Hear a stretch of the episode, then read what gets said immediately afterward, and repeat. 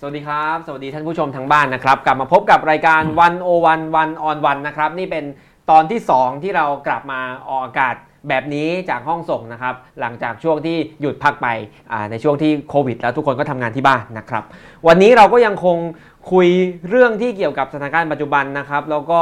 สภาวะภายใต้บรรยากาศ โรคระบาดโควิดก็มา เศรษฐกิจก็มีปัญหาชีวิตก็ต้องใช้ต่อไปแล้วเราจะใช้ชีวิตอยู่ร่วมกันอย่างไรนะครับ โจทย์ใหญ่ ๆ ก็จะเป็นเรื่องของการออกแบบกฎกติกามาตรการต่างๆ แล้วก็ออกแบบเมืองที่เราจะอยู่อาศัยร่วมกันนะครับ วันนี้ก็คุยกับนักวิชาการท่านหนึ่งนะครับ ก็อยากจะแนะนำว่าท่านเป็นอาจารย์คณะวิศวกรรมศาสตร์จุฬาลงกรณ์ อดีต มหวิท อดีตอาจารย์ อดีตอาจารย์นะครับเอ่อคณะ วิศวกรรม วิศวกรรมศาสตร์จุฬาลงกรณ์มหาวิทยาลัยนะครับอ่าล่าสุดเปิดตัวว่าสนใจลงสมัครผู้ว่ากทม เออนานมาแล้วครับ นะครับน่ะเปิดตัวมานานมาแล้ว ตอนนี้มันเมื่อไหร่ก็ไม่รู้นะลืม สวัสดีคุณนิทิพย์ลืม ครับสวัสดีครับสวัสดีอาจารย์ เปิดตัวนานมาแล้วแต่ว่าพอเปิดตัวปุ๊บไม่ได้เลือกสักทีไม่ได้เลือกตั้งสักที ครับ ก็เลยก็เลยยังยังถือว่านานมาแล้ว แต่ว่าโดยทางกฎหมายเนี่ยนะครับอ่าอาจารย์ยังมีสถานะเป็นแคนดิเดตนายกรัฐมนตรีอยู่ โอ้ นะครับ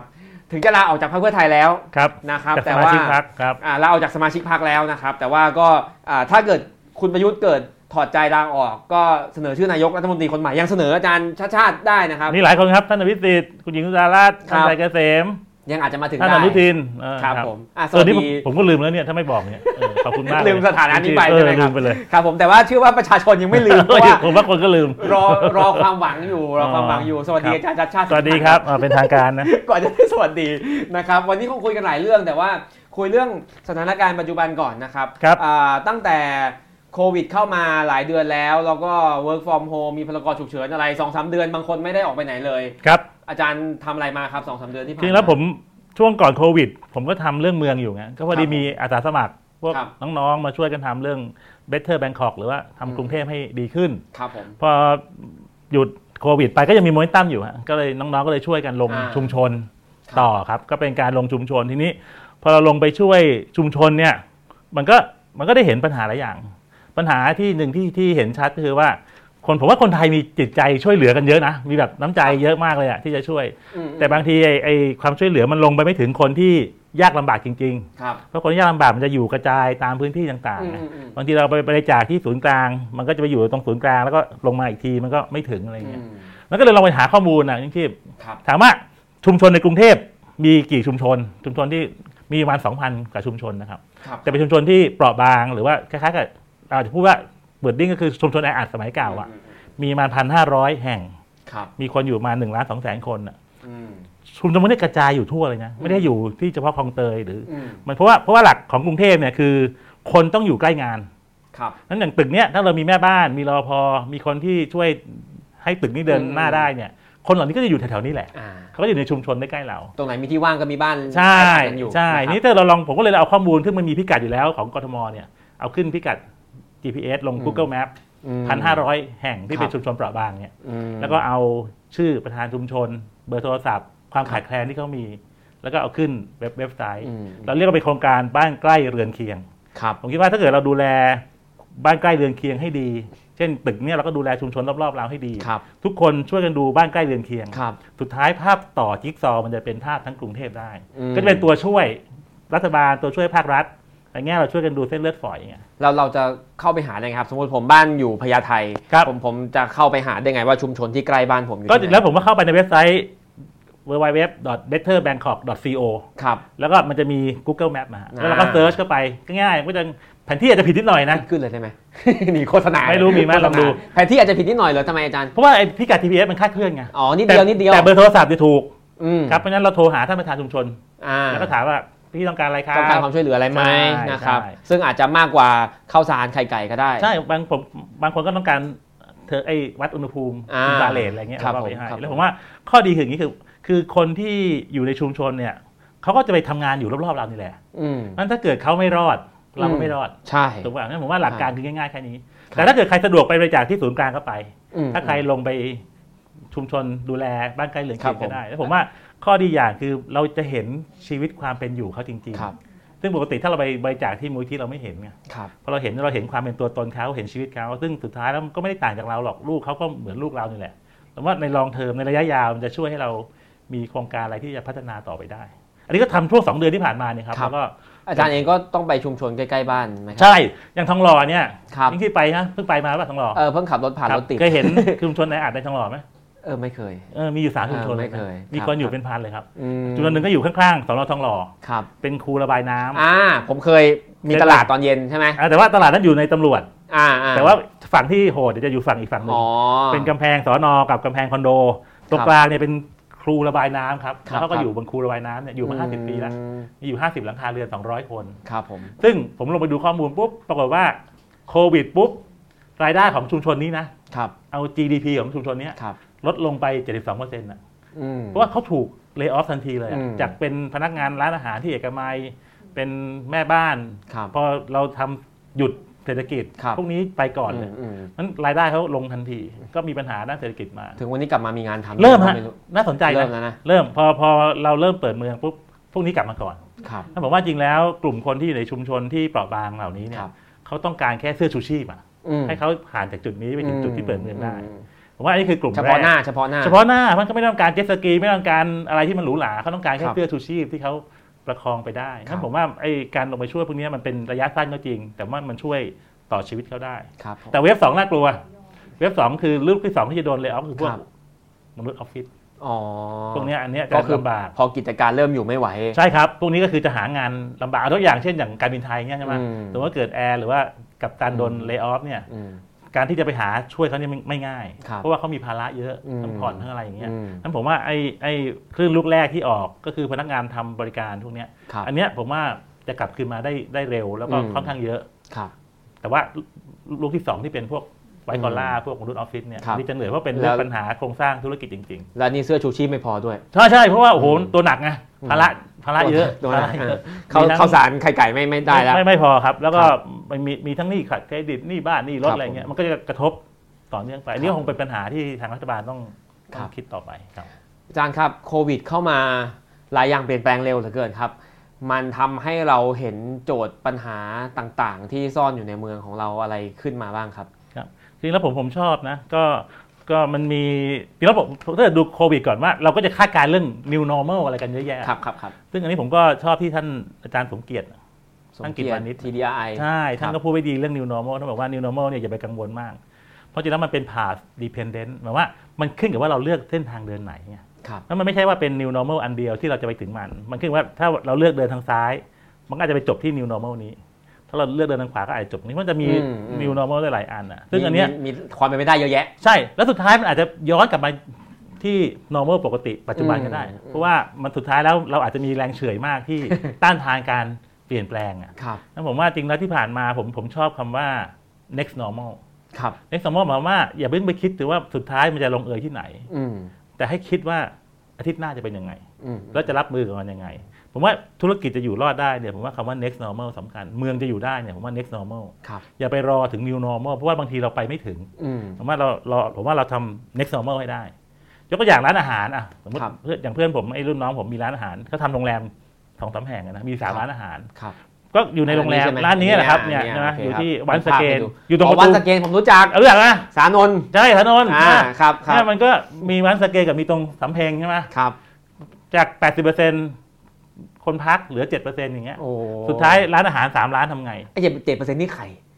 ยัง ก็ เห ค ลื น อ ที่ ตั้ง กลั เจ็ดเปอร์ ค เซ็น น ต์ ที่กลับไม่ได้ อ่านักท่องเที่ยวที่กลับไม่ได้ ใช่ ครับ แล้วก็รวมทั้งหมดไปอยู่ที่โรงแรมเดียวเลยที่สำเพ็ง ครับ ร้านอาหาร 3 ร้านทำไง จะรอ new normal ไหม ครับ รอ ไได้ new normal ก็ไม่รู้เป็นไงถูกป่ะ ครับ ถามว่า next normal คืออะไรคนขี้เกียจสั่งอาหาร ครับ คน work from home ครับ ก็เลยผูกบินโตเลย อืม ก็คือ back to basic อ่ะ ม ก็คือจากร้านอาหารมาทำส่งมินโต ม ถามว่าส่งมินโตคือ new normal ไม่ใช่หรอก อืม อีก 2 อาทิตย์คนก็เลิกส่งมินโตแล้ว แต่มันคือ next normal ที่เขาจะมีชีวิตรอดทางเศรษฐกิจได้ ยังมีเงินมาเลี้ยงลูกน้องได้ อืม เอามาหัวใจเลยคือคือการคิดถึง next normal ว่า เฮ้ย ความปกติถัดไปมันคืออะไร อืม แล้วพอเราพูดว่า next เนี่ยมันไม่ถาวรหรอก อืม แต่ว่ามันปรับตัวเราไม่ต้องไปลงทุนเยอะกับมัน เอาทรัพยากรที่มีอยู่แล้ว แล้วก็ปรับอย่างสารนนท์ไม่ได้ลงทุนอะไรใหม่เลย ครับ เอาครัวที่มีเอาคนที่ ค มี รับ อาจจะซื้อแค่ปิ่นโต ปิดโตติดอยู่ข้าง อ่า ฝาอยู่แล้ว ใช่แล้วก็ แล้วก็เอามาทำถือว่า แล้วพอ ครับ ถึง new normal มาจริง ๆ เขาก็ไม่ต้องเสียเงินลงทุนมาก ก็ยังปรับตัวได้ ผมว่า ผมว่าไอ้โควิดนี่มันก็แปลกดีแล้วผมว่าคนจะคาดการณ์เรื่อง new normal เยอะ อืม ทั้งของเมืองของอะไร ซึ่งผมคิดว่าไม่ง่าย เพราะอย่างที่บอกมันขึ้นกับทางเดินเราไง ครับ เราจะเลือกทางเดินไหน แล้วมันไม่ได้มี new normal เดียว ผมว่าคิดทีละสเต็ปอย่าไปลงทุนเยอะกับ next normal อ่า ประ ไม่ มาณเนี้ย ไม่ไม่ง่ายแปลว่าเราต้องคิดไหมครับ หรือว่าเราอย่า ต้อง เพิ่งไป ต้องคิดครับ แต่ว่าอย่าเพิ่งไปอย่าเพิ่งไปรอว่า new normal คืออะไรแล้วจะไปลงทุนขนาดหนักสำหรับ new normal อ่า ถามว่าคนจะ work from home ตลอดไหมยิ่งคิดว่าไง ไม่รู้อ่ะคงไม่ คือ มั ผ น มว่าอย่างนี้ผมว่าถ้าเราดูอย่างเมืองนะอ่ะถามว่า ครับ อย่างเมืองอย่างกรุงเทพเนี่ยถามว่าอนาคตคนจะมา work from home ไหมผมว่าเรามีต้นทุนมหาศาล ครับ ที่ลงทุนไปกับพวกโครงสร้างพื้นฐานต่าง อืมอืม ๆ ต้นทุนเหล่านี้ผมว่าเป็นหลายๆเจ้าไม่อยากทิ้งไป ครับ นั้นผมว่าสุดท้ายมันต้องกลับไปใกล้ของเดิมเยอะเหมือนกัน อืมอืมอืม เพราะว่าคนลงทุนออฟฟิศไปแล้ว ครับ บริษัทซื้อออฟฟิศเท่า อืม ออฟฟิศมีสำนักงานทั้งหมดถามว่าบริษัทว่าไม่ต้องใช้แล้ว อืม จะลงจะให้ทุกคนทำ work from home ผมว่ายาก เพราะว่า ครับ มันมีรูปแบบธุรกิจแบบเดิม ครับ มหาวิทยาลัย อืม จะบอกว่านักเรียนทั้งหมดเรียนจากบ้าน ครับ ถามว่ามหาวิทยาลัยอย่างที่มีตึกเป็นสิบสิบตึก มี อืมอืม แอสเซทมหาศาลที่เป็น real estate ครับ จะยอมทิ้ง business model เดิม อย่างเช่นจุฬาเป็นต้น ใช่ ถามว่าจะยอมแล้วให้คนอื่นมาคอมพิวได้ ครับ หรือเปล่านั้นผมว่ามันมี business model เดิม หรือรูปแบบธุรกิจเดิมที่มันเป็นต้นทุนอยู่ ซึ่งมันจะเป็นแรงเฉื่อยอะกับการเปลี่ยนแปลงว่ามันจะดึงเราค่อยๆกลับไปสู่ อืมอืมอืม รูปแบบเดิมอะ เรียกว่าแรงเฉื่อยนะ อ่า ภาษาวิศวะเลย ก็คือผมว่าคุณจะเปลี่ยนอะไรอ่ะมันมันถ้าเกิดของมันมีมวลอยู่เนี่ อืมยบางทีมันเปลี่ยนทิศทาง อืม ยากไงนั้นผมว่าไอ้พวกเนี้ยมันก็จะเป็นรูปแบบในการคิดว่ามันไม่ได้ คือตอนนี้เป็นสถานการณ์ผิดปกติ แต่พอสถานการณ์ปกติมาเนี่ย ผมว่าไอ้ต้นทุนเดิม มันจะพยายามดึงเรากลับ มันจะดึงเรากลับ จำน้ำท่วมได้ไหม จำได้ ปี ค ห้า รับ สี่ใช่ป่ะ ครับ จำได้ว่าหูน้ำท่วมแถวรังสิตแถวปทุม ครับครับ ทุกคนคิดว่าไม่มีใครจะไปปลูกบ้านแถวนั้นแล้ว อืม หรือว่าไม่มีใครหรอกไม่มีใครจะทุกคนจะไป อ่า ตอนนี้บ้านจะ กลั ตา บ ย ไปอยู่ ไม่มีใครจำได้นะถูก ครั ป่ะ บ นั่นแปลว่าไอ้ new normal หรือว่าไอ้ปกติใหม่เนี่ยบางทีมันมันไม่ได้เป็นอย่างที่เราคาดง่าย ๆ ครับ ก็ต้องค่อยเป็นค่อยไปอ่ะผมว่ามันขึ้นกับหลายพฤติกรรม ครับผม ต้นทุนเก่าก็เป็นเรื่องหนึ่ง อืม ที่เหมือนกับคนมีอยู่ก็ไม่อยากจะเปลี่ยนรูปแบบ แต่ว่าเห็นในหลายโมเดลเลยนะ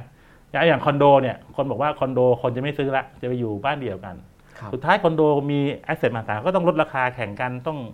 จูงใจให้คนมาซื้อห้างสรรพสินค้าก็ต้องมีวิธีจูงใจให้คนไปเดิน ครับ สุดท้ายมันก็ค่อย ๆ หา new normal อ่ะซึ่งเป็นอะไร อืม เราก็ยังไม่รู้หรอก อืมค ครั รับบ ผมมีมีโจทย์อะไรบ้างครับอาจารย์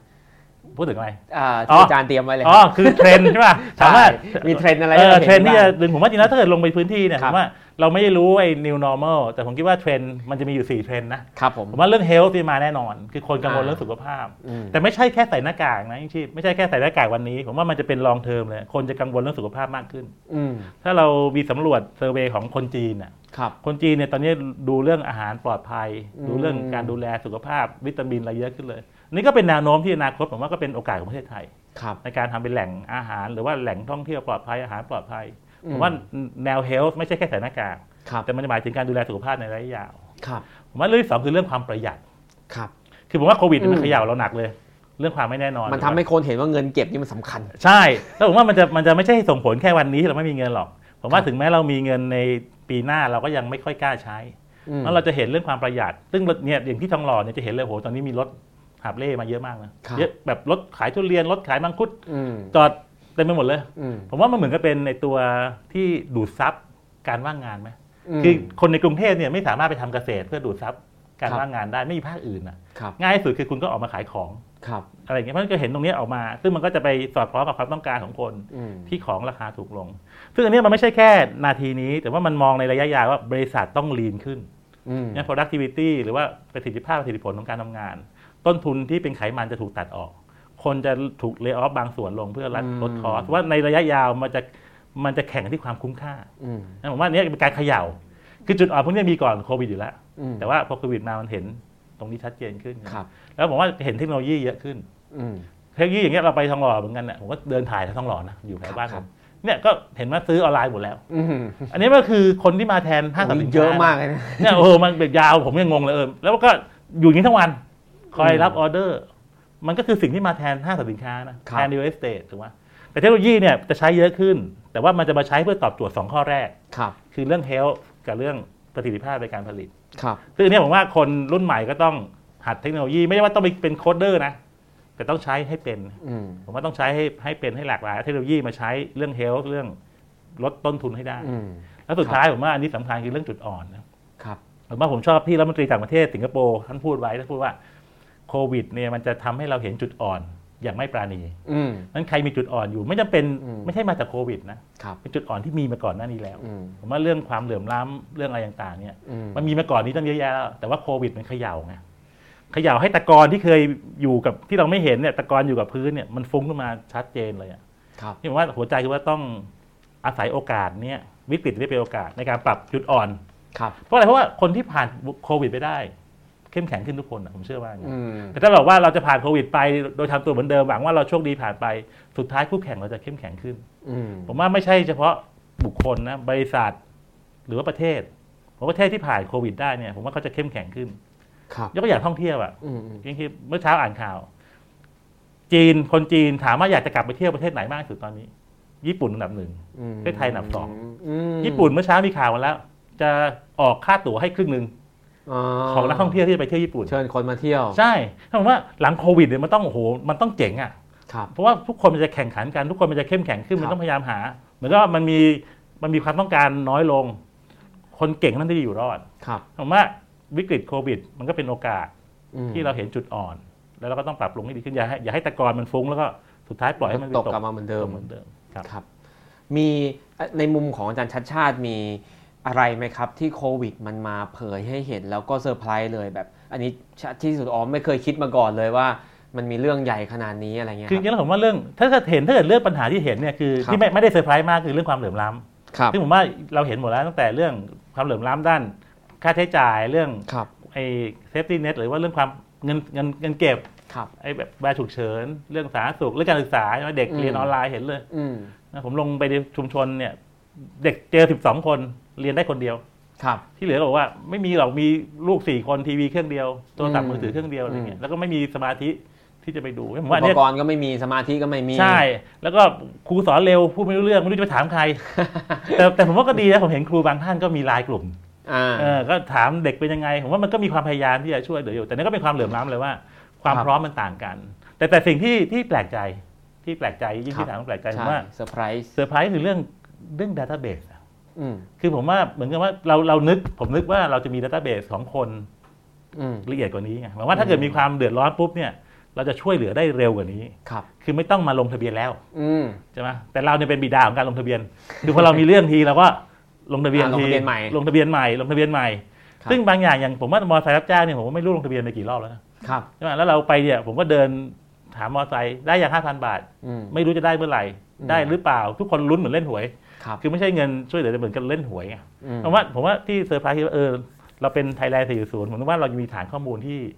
ละเอียดเข้มข้นกว่านี้ไงเบสออนหรือว่าอาศัยเลขบัตรประจำตัวประชาชนอะไรเงี้ย อ่า ก็อาจจะเป็นอันหนึ่งที่เราเออไม่ได้คาด อืม แต่ว่าอนาคตคงต้องทำตรงนี้ให้มันเข้มแข็งขึ้น ครับ ถูกไหม คือมันมันเปิดเผยให้เราเห็นว่าจริง ๆ เหมือนมันไม่มี หรือจริง ๆ อาจจะมีก็ได้แต่ระบบบริหารจัดการมีปัญหาด้วยอาจารย์ เออใช่แล้วผมว่ามันต้องทำพยายามทำ เพ ให้ ราะว่า ได้อะ เรามีแบบประชาชนอ่ะ ข้อมูลมันก็ ใช่ อยู่ในนั้นอะไรอย่าง คือ เงี้ย ผมลงไป ใช่ห เนี่ยผมก็มีลงไปกลุ่มหนึ่งเป็นกลุ่มที่เป็นเด็กพิการซ้ำซ้อน ครับ คือเด็กพิการที่แบบไม่สามารถช่วยตัวเองได้เลยอ่ะเพราะมีหลายอย่างมีทั้งอาจจะมีทั้งด้านสมองด้านกล้ามเนื้ออะไรเงี้ยซึ่งกลุ่มนี้เป็นกลุ่มที่เปราะบางที่สุดเลยนะ ครับ เพราะว่าต้องมีแม่หนึ่งคนหรือปู่ย่าหนึ่งคน อื ที่ ม ดูแล ก็มีคนหาเลี้ยงคนเดียวเลี้ยงสามคนนะครับ กลุ่มนี้ก็ไม่ได้รับความช่วยเหลือ อืม มันก็ได้ได้เบี้ยคนพิการปกติ อืม นั้นกลุ่มนี้ผมว่าในข้อมูลควรเป็นคนที่แบบเปราะบางที่สุดเลยอะ อืม ความช่วยเหลือต้องมาถึงเขาก่อนเขาต้องการเพื่อนสุชีพก่อนเพื่อนเลย อืม เพราะว่าถ้าคนเดียวตกงานนี่คือสามคนอดค่ะ ครับ นั้นกลุ่มพวกเนี้ยถ้าเกิดเรามีฐานข้อมูลซึ่งมีอยู่แล้วว่าเขาเป็นคนพิการ อืม ทำยังไงที่ความช่วยเหลือมันลงไปถึง อืม เพราะว่าเงินที่ลงไปช่วยเนี่ยผมคิดว่าสปีดหรือเวลาสำคัญนะช่วยวันนี้กับช่วยอาทิตย์หน้านี่คนละเรื่องเลย อืม เพราะมันคือเสื้อชูชีพ ครับ ที่ไม่ให้จมน้ำอ่ะ ครับ มันก็ไปกู้นอกระบบทีนี้ก็ติดยาวเลย ก็อยากจะเป็นเซอร์ไพรส์หนึ่งครับที่คิดว่าเราน่าจะมีดีกว่านี้มั้ยเท่าที่คิดเท่าที่คาดหวังไว้นะ งั้นงั้นก็ถามเลยว่าแล้วแล้วที่ผ่านมาอาจารย์ว่าเราชูชีพเราเรามาทันไหมครับ ผมว่าบางส่วนก็ลำบากนะ ผมว่าเรา ครั จะ บ มีคนที่ที่ไปทำนอกนอกระบบเยอะ ก็หวังแต่ว่ามันแต่ผมว่าอย่างที่บอกเราก็มีความช่วยเหลือจากคนภาคเอกชนลงไปด้วยอ่ะแล้วมันก็มีส่วนที่มาเกื้อหนุนกันอยู่ระดับหนึ่ง คนละไม้คนละมือ ใช่แล้วผมแล้วผมว่ากลุ่มกลุ่มที่เปราะบางเนี่ยบางทีเขาอาจจะไม่ต้องการอะไรที่มันหรูหรามากอ่ะเขาต้องการแค่ให้ประคองชีวิตไปช่วงนี้ก่อนอะไรเงี้ยซึ่งก็หวังว่าไอ้แต่ตอนนี้ก็เริ่มดีขึ้นนะฮะตัวเลขมันก็เริ่มมีคนได้ 5,000 บาทเยอะขึ้น อืมครับ จำครอบคลุมมากขึ้น ครับ แต่ว่าก็เป็นบทเรียนในอนาคตไงผมว่าฐานข้อมูลสำคัญ ในแง่การออกแบบเมืองล่ะครับอาจารย์ พอโควิดเข้ามามันทำให้เราเห็นไหมว่าเราจะต้องมีโจทย์ใหม่ในการคิดเรื่องการอยู่อาศัยร่วมกันภายในเมืองใหญ่ของเราอะไรเงี้ยครับ คือ คือผมว่าจริงแล้วมันมันก็คือจริงแล้วเมืองมันต้องตอบสนองคนอ่ะผมว่าเราจะเริ่มเห็นพฤติกรรมคนที่เปลี่ยน แล้วก็เมืองก็จะเปลี่ยนไปตามคน แต่อย่างที่บอกว่ามันไม่ได้เปลี่ยนง่าย ครับ ผมว่ามันมันเมืองมันมีการลงทุนไปมหาศาลนะ ครับ แต่ผมว่าผมว่าปัญหาของกรุงเทพที่ผมพยายามพูดนะผมว่าปัญหาเราไม่ได้อยู่ที่เส้นเลือดใหญ่ คือผมว่าระบบเส้นเลือดใหญ่เราดีนะเรามีระบบรถไฟฟ้ามีทางด่วนมีโรงพยาบาลขนาดใหญ่ อืม เยอะแยะเลย อืม แบบระดับโลกเลยอะ ครับ แต่ว่าปัญหาอยู่ที่เส้นเลือดฝอยอะ ครับ คือตัวที่ลงไปถึงชุมชน อืม อันนี้แหละที่เราไม่ค่อยได้ลงทุนกับมันกับ อืม สภาพเมืองแล้วคนจำนวนมากอยู่ในเส้นเลือดฝอย อืม ถูกไหมอันนี้แหละที่ผมคิดว่าเป็นปัญหาของเมือง ซึ่งมันไม่ได้เกิดขึ้นเพราะเพราะโควิด แต่โควิดมันเขย่าให้เห็นว่าปัญหาของเส้นเลือดฝอยเนี่ยมีเยอะ ครับ แล้วก็ผมว่ามันมีทั้งข้อดีข้อเสีย ครับ ถามว่าเส้นเลือดฝอยที่เข้มแข็งมีไหมเรามีเรามีอสม ครับ อาสาสมัครสาธารณสุขนะนะของต่างจังหวัดเราเรียกอสส ครับ ของของของกรุงเทพเอ้ยของต่างจังหวัดเรียกอสมของเราเรียกอสสก็คือมีสองอันเออของกรุงเทพเรียกอสมของต่างจังหวัดเรียกอสส ครับ ครับขอโทษทีสลับกัน โอเค อันนี้แหละคือตัวที่เป็นด่านหน้าที่ช่วย เป็นเส้นเลือดฝอยที่เข้มแข็ง ครับ ที่พัฒนาได้มาดีมีล้านกับคนผมว่าอันนี้คือคนที่ที่เข้าใจระบบและคือความความเข้มแข็งของเส้นเลือดฝอยที่ผมว่าต้องพัฒนาในมิติอื่นด้วย อืม อย่างเราเราลงไปพื้นที่ชุมชนเนี่ยเราไปเจอออสมเนี่ย ถามเขาว่ารู้รู้ไหมว่า มีคนติดเตียงกี่คนเขารู้หมดเลยนะ อ่า ตรงไหนเป็นยังไงเพราะฉะนั้นเขาจะรู้สภาพความเป็นอยู่ละเอียด ครับ เขามช่วยเหลือลงไปได้ได้ละเอียด ครับ ถูกไหมเพราะฉะนั้นอันเนี้ยคือตัวที่จะช่วยเรื่องเส้นเลือดฝอยผมคิดว่าการพัฒนาเมืองอนาคตอาจจะต้องดูเส้นเลือดฝอยเนี่ยให้เข้มแข็งขึ้นทั้งระบคบรับ สาธารณสุขระบบการศึกษา ครับ คมนาคมเดี๋ยวเส้นเลือดฝอยบางทีมันไม่ค่อยเซ็กซี่มันทำแล้วมันแบบ อ่า ะ มันไม่ ซ็ก เห็น ซี่ ไม่เห็น ไม่เห็นแล้วมันก็ อืม ไม่แบบไม่ตื่นเต้นไม่เหมือน ครับ อะไรเงี้ยมันเส้นเลือดฝอยมันแต่ว่าผมว่าเป็นเรื่องสำคัญ อืม ของของเมืองในอนาคต ครับผมครับคุณผู้ชมครับเราจะคุยกับอาจารย์ชัดชาติไปเรื่อยๆนะครับทั้งในแง่นักวิศวกรรมศาสตร์นะครับทั้งในแง่คนที่สนใจเรื่องเมืองนะครับนักวิชาการที่สนใจเรื่องเมือง ทั้งในแง่ คนที่สนใจลงสมัครผู้ว่า หรือว่าแคนดิเดตนายกรัฐมนตรี ใครมีคำถามอะไรส่งเข้ามาได้เรื่อยๆนะครับแล้วทีมงานก็จะคัดมาให้อาจารย์ชัดชาติช่วยกันตอบแลกเปลี่ยนกันนะครับระหว่างนี้ผมจะถามไปเรื่อยๆก่อน ครับ ครับอาจารย์ครับแล้วดูมาถึงวันนี้เอ่อหลายเดือนแล้วนะครับ ที่รัฐบาลก็มีมาตรการต่า ครั ง บ ๆ มารองรับ ครับ ใช้พรกฉุกเฉินก็แล้ว ครับ เคอร์ฟิวก็แล้ว ปิดห้างไปแล้ว ปิดโรงเรียนไปแล้ว ตอนนี้ห้างเปิดได้พอสมควร ครับ มีแอปไทยชนะมีอะไรต่างๆนานาโรงเรียนไม่รู้จะเปิดดีไม่ดี อาจารย์ประเมินหน่อยว่ามาตรการของรัฐบาลที่ผ่านมา ตรงจุดไหม ครับ ได้ผลดีไหมหรือว่ามันควรมีอะไรเพิ่มเติมครับ ครับผมคิดว่าทางด้านสาธารณสุขผมว่าก็ดีทำได้ดีนะครับคือ ครับ ตัวเลขเราผมว่าก็ใช้ได้คน อืม ติดน้อยคนป่วยน้อย คือพี่ชายผมเป็นหมอไง ครับ ผมก็พยายามถามว่าเฮ้ยเป็นไงบ้างสถานการณ์ อืม ตอนแรกเขาก็กังวลนะครับ กังวลแต่ตอนหลังก็ตัวเลขดีขึ้นเขาก็ยืนยันว่าตัวเลขถูกต้องเป็นอย่างนี้แหละ ครับ เออมันก็ผมว่าทางสาธารณสุขทำได้ดีมาก อืม ก็ก็ต้องขอชื่นชมตรงนี้ แต่นี่ประเด็นคือว่าจากนี้ไปเนี่ยมันจะหนักขึ้น อืม เพราะว่าผมว่าคนในการทำโซเชียลดิสแทนการปิดเมืองเนี่ยผมว่าทุกคนล้า อืม เพราะฉะนั้นผมว่ามาตรการเนี่ยมันต้องเป็นวิทยาศาสตร์จริงๆอะ อืม ว่าสรุปแล้วมาตรการที่ใช้เนี่ยมันได้ประโยชน์จริงๆไหม ครับ ถูกไหมมันถ้าเกิดพอมันไม่มันเหมือนกับบางทีมันดูไม่สมเหตุสมผลเนี่ย อืม คนมันก็ไม่อยากทำ อืม แล้วมันทำให้เหมือนกับเราเหมือนกับเหมือนกับว่าเราไม่ค่อยอยากจะเชื่ออยากจะทำอะ อืม แล้วผมว่าความเข้มข้นมันจะลดลง อืม ยกตัวอย่างอย่างเรื่องเคอร์ฟิวเนี่ย ครับ ถามว่าเคอร์ฟิวมันช่วยจริงไหมอันนี้ผม อื ก็ ม ยังไม่ค่อยแน่ใจว่ามันช่วยนะ อืม เพราะว่าสมมติเราไปถามอย่างไปถามคนที่ทำอาหารกินเนี่ยเขาบอกว่าเปิดเคอร์ฟิวตีสี่มีปัญหา อืม เพราะเขาไม่สามารถไปซื้ออาหารที่ตลาด อื มาทำอาหารได้ทันไง เคย ก็ ทำตอนเช้าตอน ใช่ เช้าจะได้ขาย ใช่ปกติไปทำต้องไปซื้อหน่อยตีสองละ ครับ ตลาดของเตยอย่างเงี้ย ม พอเรามีเคอร์ฟิวปุ๊บในยกลายว่าทุกคนต้องไปเบียดกันตอนตีสี่ อืม หรือว่าหรือว่าอย่างผมไม่คุยกับกระเป๋ารถเมย์เนี่ยเขาบอกรถเมย์สาย 93 ไปหมู่บ้านนักกีฬาเนี่ยเขาบอกว่าก่อนเคอร์ฟิวเนี่ย คนก็ให้กากบาทใช่ไหมขึ้นรถเมย์ก็มีระยะห่างได้ ครับ แต่พอถึงเคอร์ฟิวปุ๊บเนี่ยทุกคนไม่กลัวโควิดแล้ว อืม ก็ต้องยัดขึ้นรถเพราะว่าจะกลับบ้านไม่ทัน อืม ถูกป่ะนั่นแบบบางทีการมีเคอร์ฟิวเนี่ยมันทำให้คนมันหนาแน่น อืม ในระยะเวลานั้นอันนี้ต้องเอาหลักวิทยาศาสตร์ ครับ มาช่วยเหมือนกันว่าว่าว่ามันมันจำเป็นแค่ไหน หรืออย่างการใช้รถไฟฟ้าเนี่ยครับ ครับ ถามว่าโซเชียลดิสแทนจำเป็นไหมอย่างที่ อืม เราใส่หน้ากากถูกไหม อืม เราไม่เรามีการวัดอุณหภูมิก่อน ถามว่าเราต้องเว้นระยะห่าง 2 เมตรรถไฟฟ้าไหม อืม ถ้าเราไปดูไต้หวัน อืมอืม ไต้หวันไม่มีโซเชียลดิสแทน ครับ เรื่องรถไฟฟ้าเรื่องรถโดยสารสาธารณะก็ถือว่าคนใส่หน้ากาก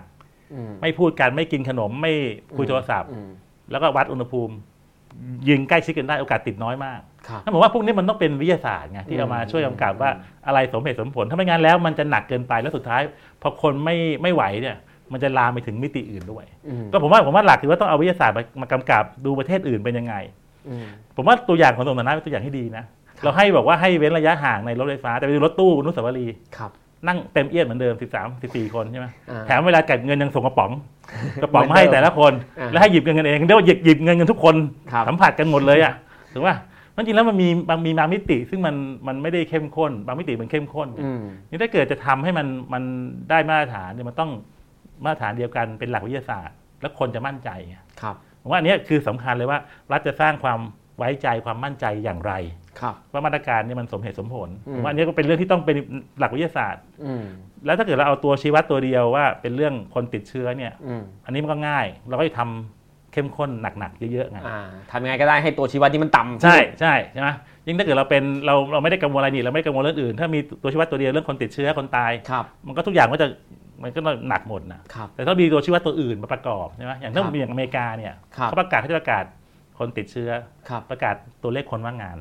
อืม มันมีหลายมิติที่ อืม ให้ให้เกิดการบาลานซ์ ต้องดูคู่กัน ใช่ ไปพร้ แล้ อ ว กั ผมว่าอนาคตอาจจะต้องมีมิติอื่นมาประกอบด้วยไงว่า ว่าเรื่องคนว่างงานทุกผมว่าเป็นเรื่องสำคัญมากๆนะคนว่างงานนี่แหละเพราะมันคืออนาคตของเศรษฐกิจไทยเลยอะ ครับ อาจจะดูตัวเลขนี้ได้ไหมเทียบกับเรื่องคนติดเชื้อเป็นยังไง ครับ แล้วก็มาตรการมันเข้มข้นยังไง ผมว่ามันอาจจะต้องมีตัวที่มาช่วยบาลานซ์แต่ว่าสุดท้ายมันต้องมันต้องสมดุลกันระหว่างสาธารณสุขกับเรื่องเศรษฐกิจเหมือนกัน ครับ ครับ แต่พออาจารย์ยกตัวอย่างอเมริกาคนเขาก็จะบอกว่าก็เนี่ยดูทำอย่างอเมริกาคนก็ติดเชื้อกันเป็ เอา น ไม่ ล้าน ไม่ไม่คือตัวอย่างว่าว่ามันไม่ได้ดูแค่มิติเดียวไง ครับ ถูกไหมผมว่าสุดท้ายมันต้องดูว่าผมว่าดรสุภวุฒิสายเชื้อต้องพูดดีอ่ะ ครับ เหมือนกับให้คนกั้นหายใจไง อืม บางคนก็จะกั้นได้ยาว ถ้ามี อืมออกซิเจนบางคนกั้นไม่ได้ก็ไม่ไหวอ่ะ ครับ ผมว่าจริงผมว่าสาธารณสุขต้องนำแต่เดียวกันเนี่ยมันก็ต้องหาจุดที่มันสมดุลด้วยระดับหนึ่ง ครับ ครับ อย่างอย่างตอนนี้เนี่ยอาจารย์ว่าเราควรจะผ่อนคลายมากกว่านี้ได้หรือยัง หรือว่ายกเลิกพรกฉุกเฉินได้หรือยัง คือพรกฉุกเฉินผมก็ยังไม่เห็นว่ามันมีมันเกี่ยวข้องอะไรนี่เรียนอย่างคนไม่ค่อยมีความรู้นะครับ ผมก็ไม่เห็นว่ามันเกี่ยวข้องอะไรโดยตรงกับ อ่า กับโควิดเท่าไหร่นะครับ เออก็เลยไม่รู้ว่าจริงแล้ว มันมันจะเลิกได้หรือเปล่าแต่ผมก็ไม่ได้รู้สึกว่ามันมีอะไรที่ ครั มัน บ มันเกี่ยวข้องอ่ะยกเว้นเรื่อง อืม การชุมนุมซึ่งผมว่ามันก็ไม่ได้มีนอกจากเป็นเรื่องมิติอื่น อืม แต่ว่ามันน่าจะค่อยๆทำเหมือนกับเป็นเทสค่อยๆทำโปรไทป์ทำเทสอะ ครับ ทำเหมือนกับลองทดสอบบางจุดเล็ก ๆ ก่อนอย่างโรงเรียนจะลองเปิดเล็ก ๆ ก่อนได้ไหม อืม ดูห้องเรียนเป็นยังไง อืม ผมว่าก็ไม่ได้ไม่ใช่เรื่อง คือต้องเริ่มทำเล็ก ๆ ก่อน อืม ทำเหมือนกับเทสก่อนแล้วค่อยขยายไป อืม แล้วบางอย่างผมว่ามันก็ไม่ค่อยไม่ค่อยบางทีอย่างเรานั่งรถกับลูกมาอย่างนี้นะครับ ไปกินข้าวสุดท้ายไปเข้าไปร้านอาหารนั่งห่างอย่างเงี้ย อ่า มันก็มันเรารู้สึกเฮ้ยมันแปลกว่า อย่างเงี้ย แปลก ใช่ไหมเออ แปลกครับอาจารย์ แต่ผมว่าอย่างเงี้ยมันเป็นมาตรการถ้าเกิดมันพอคนมันมีเครื่องหมายคำถามปุ๊บเนี่ยพอเราไม่ค่อยไว้ใจปุ๊บเนี่ยมันมันมันก็จะค่อยบั่นทอน ครับ การตั้งการของเราอะ อืม ผมว่าก็ต้องช่วยกันอธิบายแล้วก็ให้มันสมเหตุสมผล คือถ้าจะมีมาตรการห้ามหรืออะไรก็ให้มันเป็นวิทยาศาสตร์เนอะอาจารย์ถ้า ใช่ มันมีหใช่ลักฐาใช่นทาง ใช่ วิทยาศาสตร์ ใช่ รองรับคนมันเชื่อก็น่าจะทำตาม ใช่ เอ ค ง รับ ไม่น่ามี เหมือ ปัญนอย่าง หาอะไร และอย่างต่างประเทศผมว่าก็มีตัวอย่างให้นะครับ แต่ก็ต้องบอกว่าทำได้ดีผมว่าที่ผ่านมาสาธารณสุข แต่ว่ามันมันก็ต้องมีจุดหนึ่งที่อาจจะต้องค่อยๆผ่อนคลายบ้างเพราะตัวเลขเราก็ค่อนข้างดีนะครับครับ ดูแล้วถ้าไปอย่างนี้เรื่อยๆประเทศไทยจะมีโอกาสกลับมาติดเชื้อระลอกสองไหมครับอาจารย์ แล้ว คือ ถ้ามัน ก็ มีอย่างนั้นมีอะไรต้องห่วงบ้าง ผมว่าผมว่ามันก็มีโอกาสอยู่แล้วแหละแต่ผมว่าผมว่า แต่ผมก็แปลกใจนะทำไมคนไทยติดน้อยนะ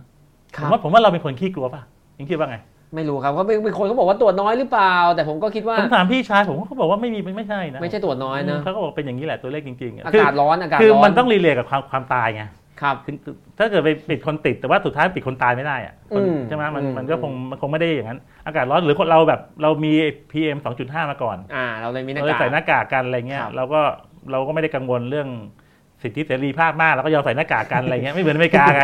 อเมริกาแบบโอ้ยมึงบังคับกูใส่ไม่ได้ใช่ไหม อ่า ไอ้นี่แบบใส่ไปเถอะเขาให้ใส่ก็ใส่ก่อน ครับ เออก ลัวกลัวกลัวอย่างว่า ขี้ นะ กลั อาว จารย์ ใช่เฮ้ยแล้วแล้วรอบสองก็ต้องระวัง แต่ ค ผ รับ มว่าผมเองก็ไม่ได้มีความรู้ขนาดที่จะไปคาดการณ์แล้วรอบ ค ส รั อบ งได้ แต่แล้วรอบสองเนี่ยมาก็เหนื่อยเพราะว่าเราไม่มีทรัพยากรเหลือเท่าไหร่เนอะ ครับ ทั้งเงินช่วยเหลืออะไรเงี้ย ม คือถ้าเกิดต้องช่วยเหลืออีกระลอกหนึ่ง ครับ ก็คงเหนื่อยเหมือนกันนะผคมรับ ว่าก็คงต้องพยายามผมว่าอย่างที่บอกก็คงต้องสมดุลให้ดีระหว่าง ครับ สาธารณสุขกับเรื่องเศรษฐกิจ ครับ พูดถึงมุมเทคโนโลยีสักหน่อยครับอาจารย์ คือพอมีโควิดหลาย ๆ ประเทศก็พยายามจะเอาเทคโนโลยีเข้ามาช่วยแก้ปัญหาต่าง ๆ แล้วก็ดูเหมือนว่าเทคโนโลยีก็เป็นความหวังอะไร ๆ ก็ไปออนไลน์หมด ไม่ต้องจับเงิน ไม่ต้องจับอะไรสแกนอะไรหมดเนี่ยค ครั รับ บ รัฐบาลไทยมีศักยภาพด้านเทคโนโลยีพอใช้ได้ไหมครับ ตอนนี้ก็มีการพยายามใช้แอปไทยชนะเนาะอ่าให้ทุกคนต้องสแกนก่อนมาใช้บริการอะไรต่าง ๆ นานา เอ่อบ้านเรามามาถูกทางหรือยังบนเราเอาเทคโนโลยีมาใช้ได้ได้ได้ ได้สมกับศักยภาพของมันหรือยัง คืออันนี้ก็เป็นเรื่องที่น่าสนใจนะครับ ผม ครับ คิดว่าผมว่าเรายังไม่มีความไว้ใจ อืม ระบบเทคโนโลยีเท่าไหร่นะครับ แต่ถามว่าไทยชนะ ผมว่าหลายคนไม่กล้า ผมไม่ได้ใช้ ไม่ใช่ใช่ไหมคือผมแล้วผมผมว่าหลาย ๆ อย่างหรือไม่แม้กระทั่งเรื่องลงทะเบียนบัตรเนี่ยที่จะ ครั ขอบ ความช่วยเหลือ ผมว่าไอ้ไอ้เรื่องไอ้เรื่องเทคโนโลยีเนี่ยมันต้องเป็นเหมือนกับเป็นวิถีชีวิตน่ะ ครับ เหมือนที่ไต้หวันก็ทำไง อืม แล้วเวลาเขาเขาให้อำนาจคนเขา empower คนเนี่ยเขาไม่ได้ทำแค่ตอนมีวิกฤตหรอกเขาเริ่มทำมานานแล้ว ครับ เรื่องการให้คนคุ้นเคยกับแอป การโหวตผ่านแอป การมีกฎหมายอะไรให้ประชาชนมาวิจารณ์ผ่าน ครับ ผ่านแพลตฟอร์มต่าง ๆ ใช่ไหม อืม พอคนมันคุ้นกับออนไลน์ พอมีวิกฤตเนี่ยมันสามารถใช้ออนไลน์เป็นเครื่องมือ อื อ ม ในการในการแก้ปัญหาได้ ครับ ถ้าผมว่าผมว่ามองว่าไอ้ตรงเนี้ยเทคโนโลยีเนี่ยคงคงต้องค่อยๆ ให้มันอยู่ในชีวิตเรา แล้วเราคุ้นเคยแล้วเราไว้ใจมันน่ะเราไว้ใจแอปของรัฐบาลเราไว้ใจการใช้เทคโนโลยีมากขึ้น อืม เพราะถ้าไม่ใช่ว่าพอมีวิกฤตทีจะเอาเทคโนโลยีมาใช้ที อย่างเงี้ยผมว่าไม่ค่อยไม่ค่อยมีประสิทธิภาพเท่าไหร่เพราะว่าเหมือนว่าคนไม่ไว้ใจ หรือแม้กระทั่งการลงทะเบียนเนี่ยก็เห็นเลยว่ามีความเหลื่อมล้ำในแง่เทคโนโลยีมาก ผมไปที่คลองเตยเนี่ยเขาก็บอกเลยว่ามีคนรับจ้างลงทะเบียนนะครับ แต่หักสองพัน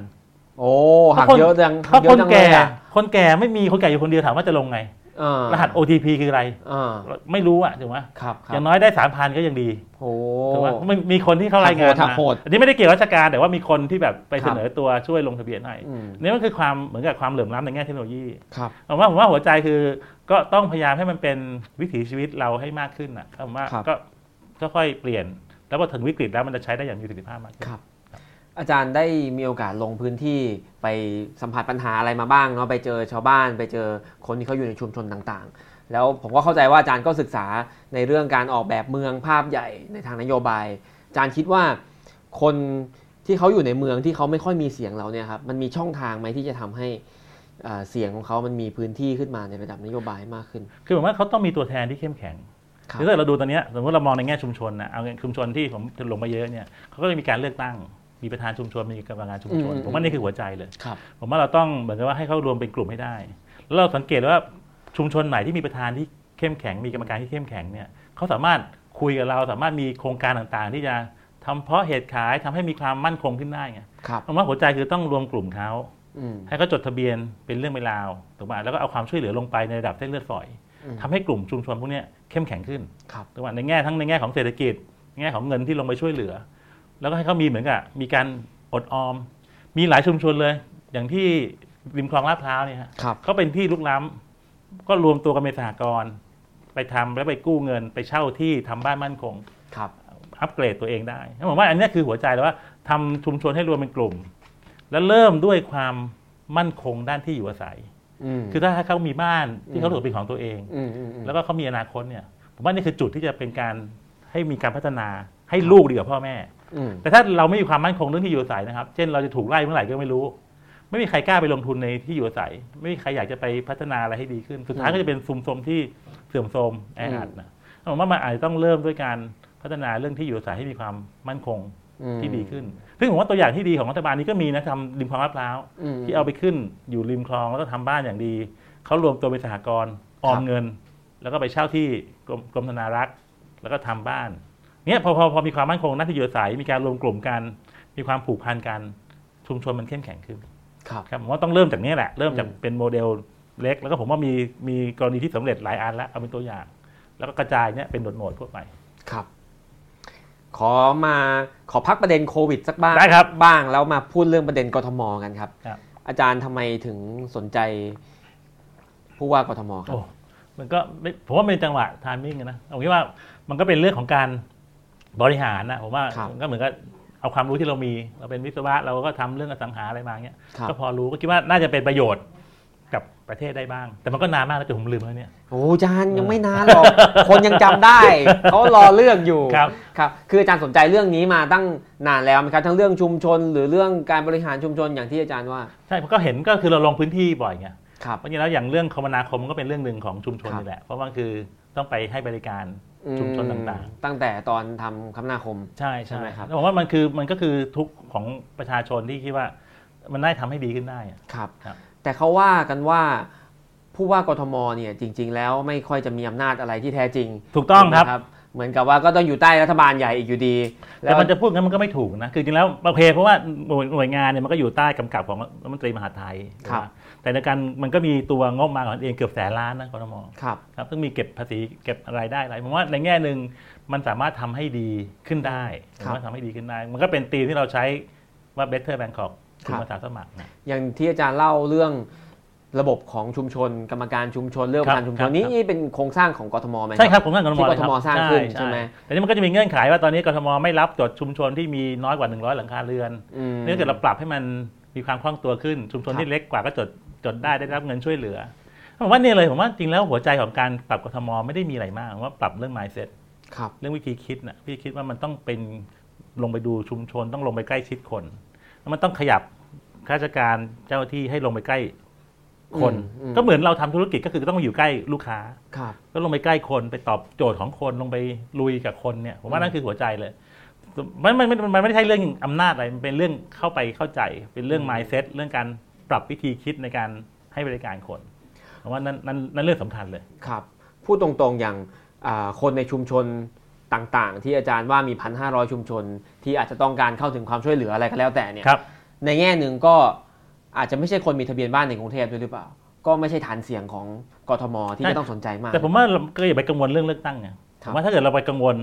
ว่าเราไปขออะไรจากเขานะจะไปขอ อืม ฐานเสียงอะไรผมว่านั้นเจ๊งเราต้องไปให้เขาไง ครับ ต้องไปให้ความช่วยเหลือเขาไปดูแลเขามันไม่ต้องไปถามหรอกว่าเขาเป็นคนมีทะเบียนหรือเปล่า อืม แต่ผมว่าถ้าเกิดจริงๆแล้วเนี่ยก็ควรจะมีแรงจูงใจ อืม ให้คนที่ย้ายไปอยู่กรุงเทพเนี่ยลงทะเบียนบ้านในกรุงเทพด้วย อืม เราจะมีตัวเลขที่แท้จริงอ่ะเพราะฉะนั้ คน รับทรัพยากรที่ลงไปจะได้ลงไปถู ค ก รับ ต้องถูกไหมผมว่าอันนี้อย่าไปกังวลเรื่องหาเสียง แต่ว่ามันสุดท้ายมันต้องไปแก้โจทย์ประชาชนอ่ะ อืมแล้วแล้วอาจารย์มีอะไรไหมที่คิดในใจว่าถ้าได้เป็นผู้ว่ากทมก็คงทำได้เลย ไม่ยากเนี่ยอยู่ในมือแล้วขอนิดนึงก็สำเร็จแล้วอะไรอย่าง คือ เงี้ย ว่ามันก็มีเขาเรียกว่าเป็นเหมือนไอ้อะไรนะผลไม้เตี้ยๆหยิบได้เลยอ่ะ ครับครับครับ เมื่อเรื่องระบบสาธารณสุข อืม นะเรื่องศูนย์สาธารณสุขชุมชน ครับ กระจายให้ลงไปดูแล ปัจจุบันมีศูนย์มีศูนย์สาธารณสุขชุมชนอยู่แล้ว แต่ว่า ครับ บางทีมันไม่ค่อยมีประสิทธิภาพเท่าไหร่ผมว่าทำพวกนี้เริ่มโรงเรียน โรงเรียนซึ่งของกทมมีอยู่ก็400กว่าแห่งเนี่ยก็เริ่มลงไปทำเพิ่มประสิทธิภาพให้ผมว่ามีมันมีสิ่งที่ทำปรับปรุงได้ทันทีเยอะแยะเลย แต่ว่าดูในระดับเส้นเลือดฝอย ครับ ที่บางทีไม่ได้รับการดูแล ครับ ทั้งสาธารณสุขทั้งการศึกษา อืม ครับ มีคำถามเข้ามาจากทางบ้านครับอาจารย์มาขั้นเราครับเอ่อก็เป็นคำถามที่ตั้งใจจะถามอยู่นะครับ แต่ว่าโดนทางบ้านถามก่อนนะครับเขาถามว่าภาพเมืองในอุดมคติที่อยากทำให้เกิดขึ้นจริง ในฐานะผู้ว่ากทมเป็นแบบไหนครับอ่าชวนเล่าถึงความฝันหน่อยครับอาจารย์เช่นแบบ ความฝันนะ ตัวอย่างเมืองอื่นๆ ในโลกที่อาจจะดีกว่าที่เราเคยอยู่อาศัยกัน คือผมว่าผมว่ากรุงเทพอยากให้เป็นเมืองน่าอยู่แค่นี้ง่ายๆเมือง ครับ น่าเมืองน่าอยู่ คือเราเป็นเมืองน่าเที่ยวถูกไหมกรุงเท ครั พ บ เป็นเมืองน่าเที่ยวติดอันดับหนึ่งสองสามของโลกเลยอ่ะ มครับ แต่ไม่มีใครเคยพูดว่ากรุงเทพเป็นเมืองน่าอยู่อะ สำหรับคนที่อยู่ตลอด ใช่ถูกไหม ครับ ขอแค่นี้แหละขอให้อืเป็มนเมืองน่าอยู่ทำไมให้แบบเออ เราทำเพื่อคนกรุงเทพไม่ได้ทำเพื่อนักท่องเที่ยวอ่ะ อืม ให้คนกรุงเทพแบบเออคนกรุงเทพแบบ อยู่ได้มีความสุขมีพื้นที่สีเขียวพื้นที่สาธารณะที่มีคุณภาพ การเดินทาง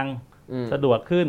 ครับ แล้วก็รู้สึกว่าเออ น่าอยู่ อยากอยู่ ไม่ใช่ว่าแก่ฉันจะไปอยู่ที่อื่นละ อืม ไปหาบ้านนอกเมือง ผมว่า อืม อาจจะเป็นแค่ความฝันเล็ก ๆ แค่เนี้ย ครับ เมืองน่าอยู่ ถามว่าที่ตัวอย่างผมเองก็ไม่ค่อยได้ลงลึกต่างประเทศมากนะ แต่ถ้าเกิดผมมองที่คล้ายๆเราผมก็ชอบไต้หวันนะ อืม ผมว่าไต้หวันเป็นเมืองที่เมืองหนึ่งอย่างไทเปก็มีประสิทธิภาพระดับหนึ่ง ครับ เขาก็คล้ายๆเราอ่ะ มีหาบเล่ มีไอ้ฟู้ดคอร์ทมีมอเตอร์ไซค์ ครับ วิถีชีวิตคล้ายๆเราเดี๋ยวว่าชีวิตเขาก็ดูก็ดูน่าอยู่ดีนะเวลาเราไป ครับ แต่เราก็ไม่ลงไปลึกขนาดไปอยู่บ้านเขานะ ครับ แต่ดูจากด้านนอก วิธีการคิดวิธีการให้ให้พลังกับชุมชน ครับ ผมว่าก็ทำได้ดี ครับ ครับ แต่ว่าเอ่อเอ่อ ว่า ว่า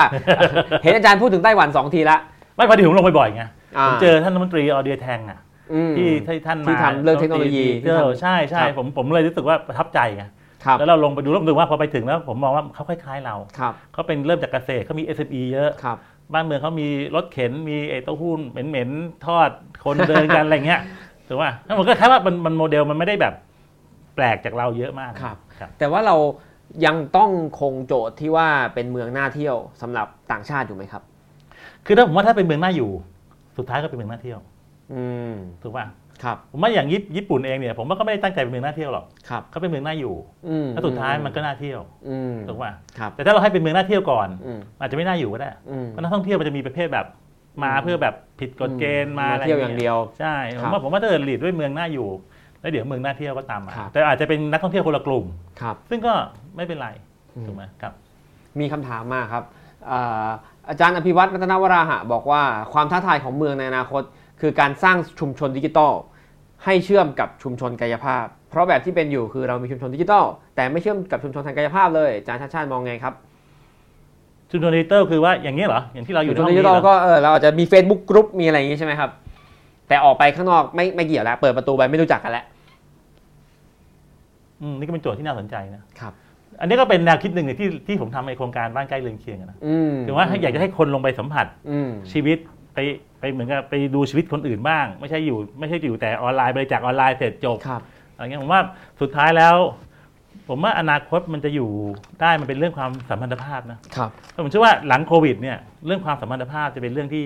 เข้มแข็งขึ้น อืม ที่ต้องที่ต้องเพิ่มมากขึ้นน่ะ ที่ต้องเพิ่มมากขึ้นแปลว่า แปลว่าผมว่าอย่างเรื่องความไว้ใจเนี่ย อ่า เรื่องเรื่อง trust เนี่ยผมว่า อาจารย์จะเข้าประเด็นนี้แล้วอ่ะ อ่ะ เชิญครับ ใช่ไหมคือผมว่าผมว่ามันมันมันเป็นเรื่องความผูกพันระหว่างคนกับคนเนี่ยมันจะทำให้เรามีความไว้ใจความความวางใจกันมากขึ้น ค ผ รับ มว่าโลกหลังโควิดในยเรื่องความไว้ใจเป็นเรื่อง สำคัญ อืมครับ อย่างที่อาจารย์บอกผมคิดว่าอันนี้ก็เป็นโจทย์ที่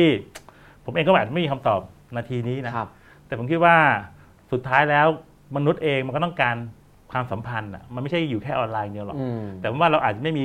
ช่องทางที่เหมาะสมที่จะทำให้เกิดเกิดการเจอกัน ค ผ รับ มว่าพื้นที่สาธารณะที่ดี อืม ๆ ก็เป็นทางออกหนึ่ง อืม ถูกป่ะเพราะว่าถ้าเรามีพื้นที่สาธารณะดี คนก็เลือกจะอยู่บนออนไลน์ ครับ อยู่บนดิจิตอลไม่ได้ไปคอนเนคกับของจริง อื แต่ ม ถ้าเรามีที่แบบที่กว้างๆที่แบบเออสาธารณะ ครั ดี บ ที่คนมามีปฏิสัมพันธ์กันได้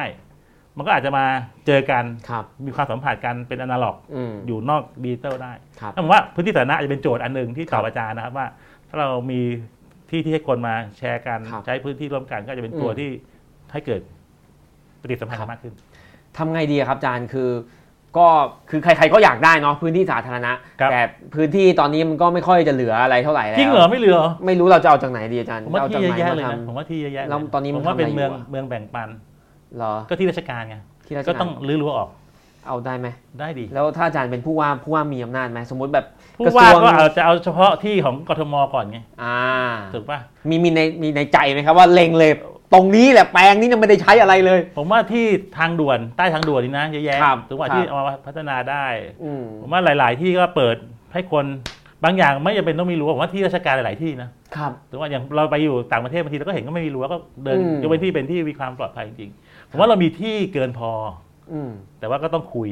ต้องคุย อืม ว่าทำยังไงแล้วอาจจะต้องมีแบบเหมือนกับเคสเลยแล้วผมว่าอนาคตที่เอกชนก็มี ครับ เพราะว่าเรามีภาษีเรื่องที่ดินสิ่งปลูกสร้าง ครับ คนก็มีที่ที่ไม่ได้ใช้ประโยชน์ อืม เราอาจจะเอาตรงเนี้ยอาศัยประโยชน์เรื่องภาษีมาแล้วก็ อืม พัฒนาให้เป็น อืม พื้นที่สาธารณะเยอะขึ้นผมเชื่อว่ามีที่พอสำหรับทุกคนแต่ว่าอาจจะต้องคิดคิดนอกกรอบ อืมแต่ว่าตอนนี้มันอาจจะไม่ได้ใช้ประโยชน์อยู่ห ใช่ รือว่าอาจจะมีรั้วมากเกินไป ครับ ครับ ใช่ ก็จริงแล้วถ้าเกิดเอารั้วออกผมว่าตัวอย่างที่ดีก็คือสุวรรณภูมินะ ครับ สนามปั่นจักรยานนะ อ่า ถูกป่ะแต่ก่อนคือรั้วแบบโอ้ security ห้ามคนเข้าเลย ครับ เพราะว่ากลัวคนจะไปทำอันตรายเครื่องบินอ่ะ อืม แต่พอเราเอารั้วออกให้คนเข้าไปขี่จักรยานได้อ่ะ ครับ ก็มีคนขี่แต่ก่อนก็วันละเป็นหมื่น ครับ แล้ว security ดีขึ้นด้วย อืม เพราะก็มีทุกคนช่วยดูว่ามีใครมาทำอะไร แล้วนกก็น้อยลง ครับ เพราะว่ามันมีจักรยานขี่อยู่อะไรเงี้ย ครับ นั่นผมว่าอย่างเงี้ยคือลักษณะตัวอย่างหนึ่งว่า เฮ้ยพื้นที่พวกเนี้ยเรามาแบ่งปันได้ไหม อืม พื้นที่เอกชนเองก็อาจจะต้องแบ่งปันกันมากขึ้นถูกไหมที่เว้นหน้าอาคาร อืม มีอินเซนティไงที่อาจจะมีหับเล่แผงลอยเข้าไปอยู่ข้างใน อืม ชั่วคราวจัดระเบียบให้ดี ไม่ต้องมาอยู่บนฟุตบาทแต่เข้าไปในที่เว้นหน้าอาคารได้ไหมผมว่าผมว่ามันมีวิธีคิดที่จะเอาพื้นที่มาใช้ประโยชน์ แล้วผมว่ามันก็ก็จะได้ประโยชน์ทั้งคู่อะ อืม ทั้งเจ้าของที่ทั้งทั้งตัวเรา โจทย์อยู่ที่วิสัยทัศน์ที่จะไปคุย และเอาพื้นที่มา ใช่ค นะ รับ อาจารย์ ผมว่าผมว่ามันมันน่าจะวินวินได้ ครับผม อย่างหับเล่แผงลอยเนี่ย คนที่กินหับเล่แผงลอยคือคนที่อยู่ในตึกนั่นแหละ ครับ ระยะเว้นหน้าอาคารเราเรา อืม แบ่งปันกันได้ไหมอาจจะเป็นช่วงเวลาจัดระเบียบให้ดี ครับ ขยับขึ้นไปอยู่ อืม อะไรเงี้ยครับ คนได้ประโยชน์ก็คือคนในตึกนั่นแหละ ได้ เพียงแต่ว่าเจ้าของตึกอาจจะยังไม่ไม่มองไม่เห็นนิดนึงนะ อ ค ย่า รับ งเนี้ยผมผมชอบที่มสวประสานมิตร ครับ เอ่อ เขา ยัง ทำ ชื่ อะไร กัน ครับ คือที่ตรงกลางเขามีสนามกีฬาใหญ่ ใช่ใช่เคย ตอนที่เขา ไป เปิดให้คนเข้าหมด อืม ให้คนไปวิ่งออกกำลังกายเขา อ๋ ไม่ อ มีกีดกันเตะบอลได้เลยก็จะมีคนแถวๆนั้นน่ะคนที่อยู่คอนโดต่างชาติ ผมว่าเนี่ยมีสเปซมันเยอะแยะเลยมหาวิทยาลัย อืม ต่างๆ ที่มีที่ อืม หรือผมไปชุมชนตรง จุฬาให้ใช่ไหมอาจารย์ จุฬาไม่แน่ใจป่ะก็ดูล็อก ล็อกเหมือนกันนะเนี่ย ไม่ ใช่ รู้ ไหม เหมือนกัน คือคทำไม รับ ต้องมีหรือไม่ผมไปดูอย่างชุมชนแถวเพชรเกษม48 อืม ในชุมชนเลยนะข้างๆมีโรงเรียนโรงเรียนของกทมเอง ครับ สาธิตล็อกโซ่หมด อืม เด็กก็นอนวิ่งเล่นริมถนนข้างโรงเรียน อืมอืม ทำไมไม่ให้เขาชุมชนเขารับผิดชอบ เข้าไปใช้ อืม สนามได้ อืม แต่ว่าเขาต้องดูแลนะ ไม่ไม่ ครั เข้า บ ไปในห้องเรียน แต่ว่าพวกเนี้ยเราแบ่งปันได้ไหม อืม เพราะมันก็กลายเป็นรั้วที่ล้อมสนามอยู่ อืม เด็กก็ต้องวิ่งเล่นบนถนน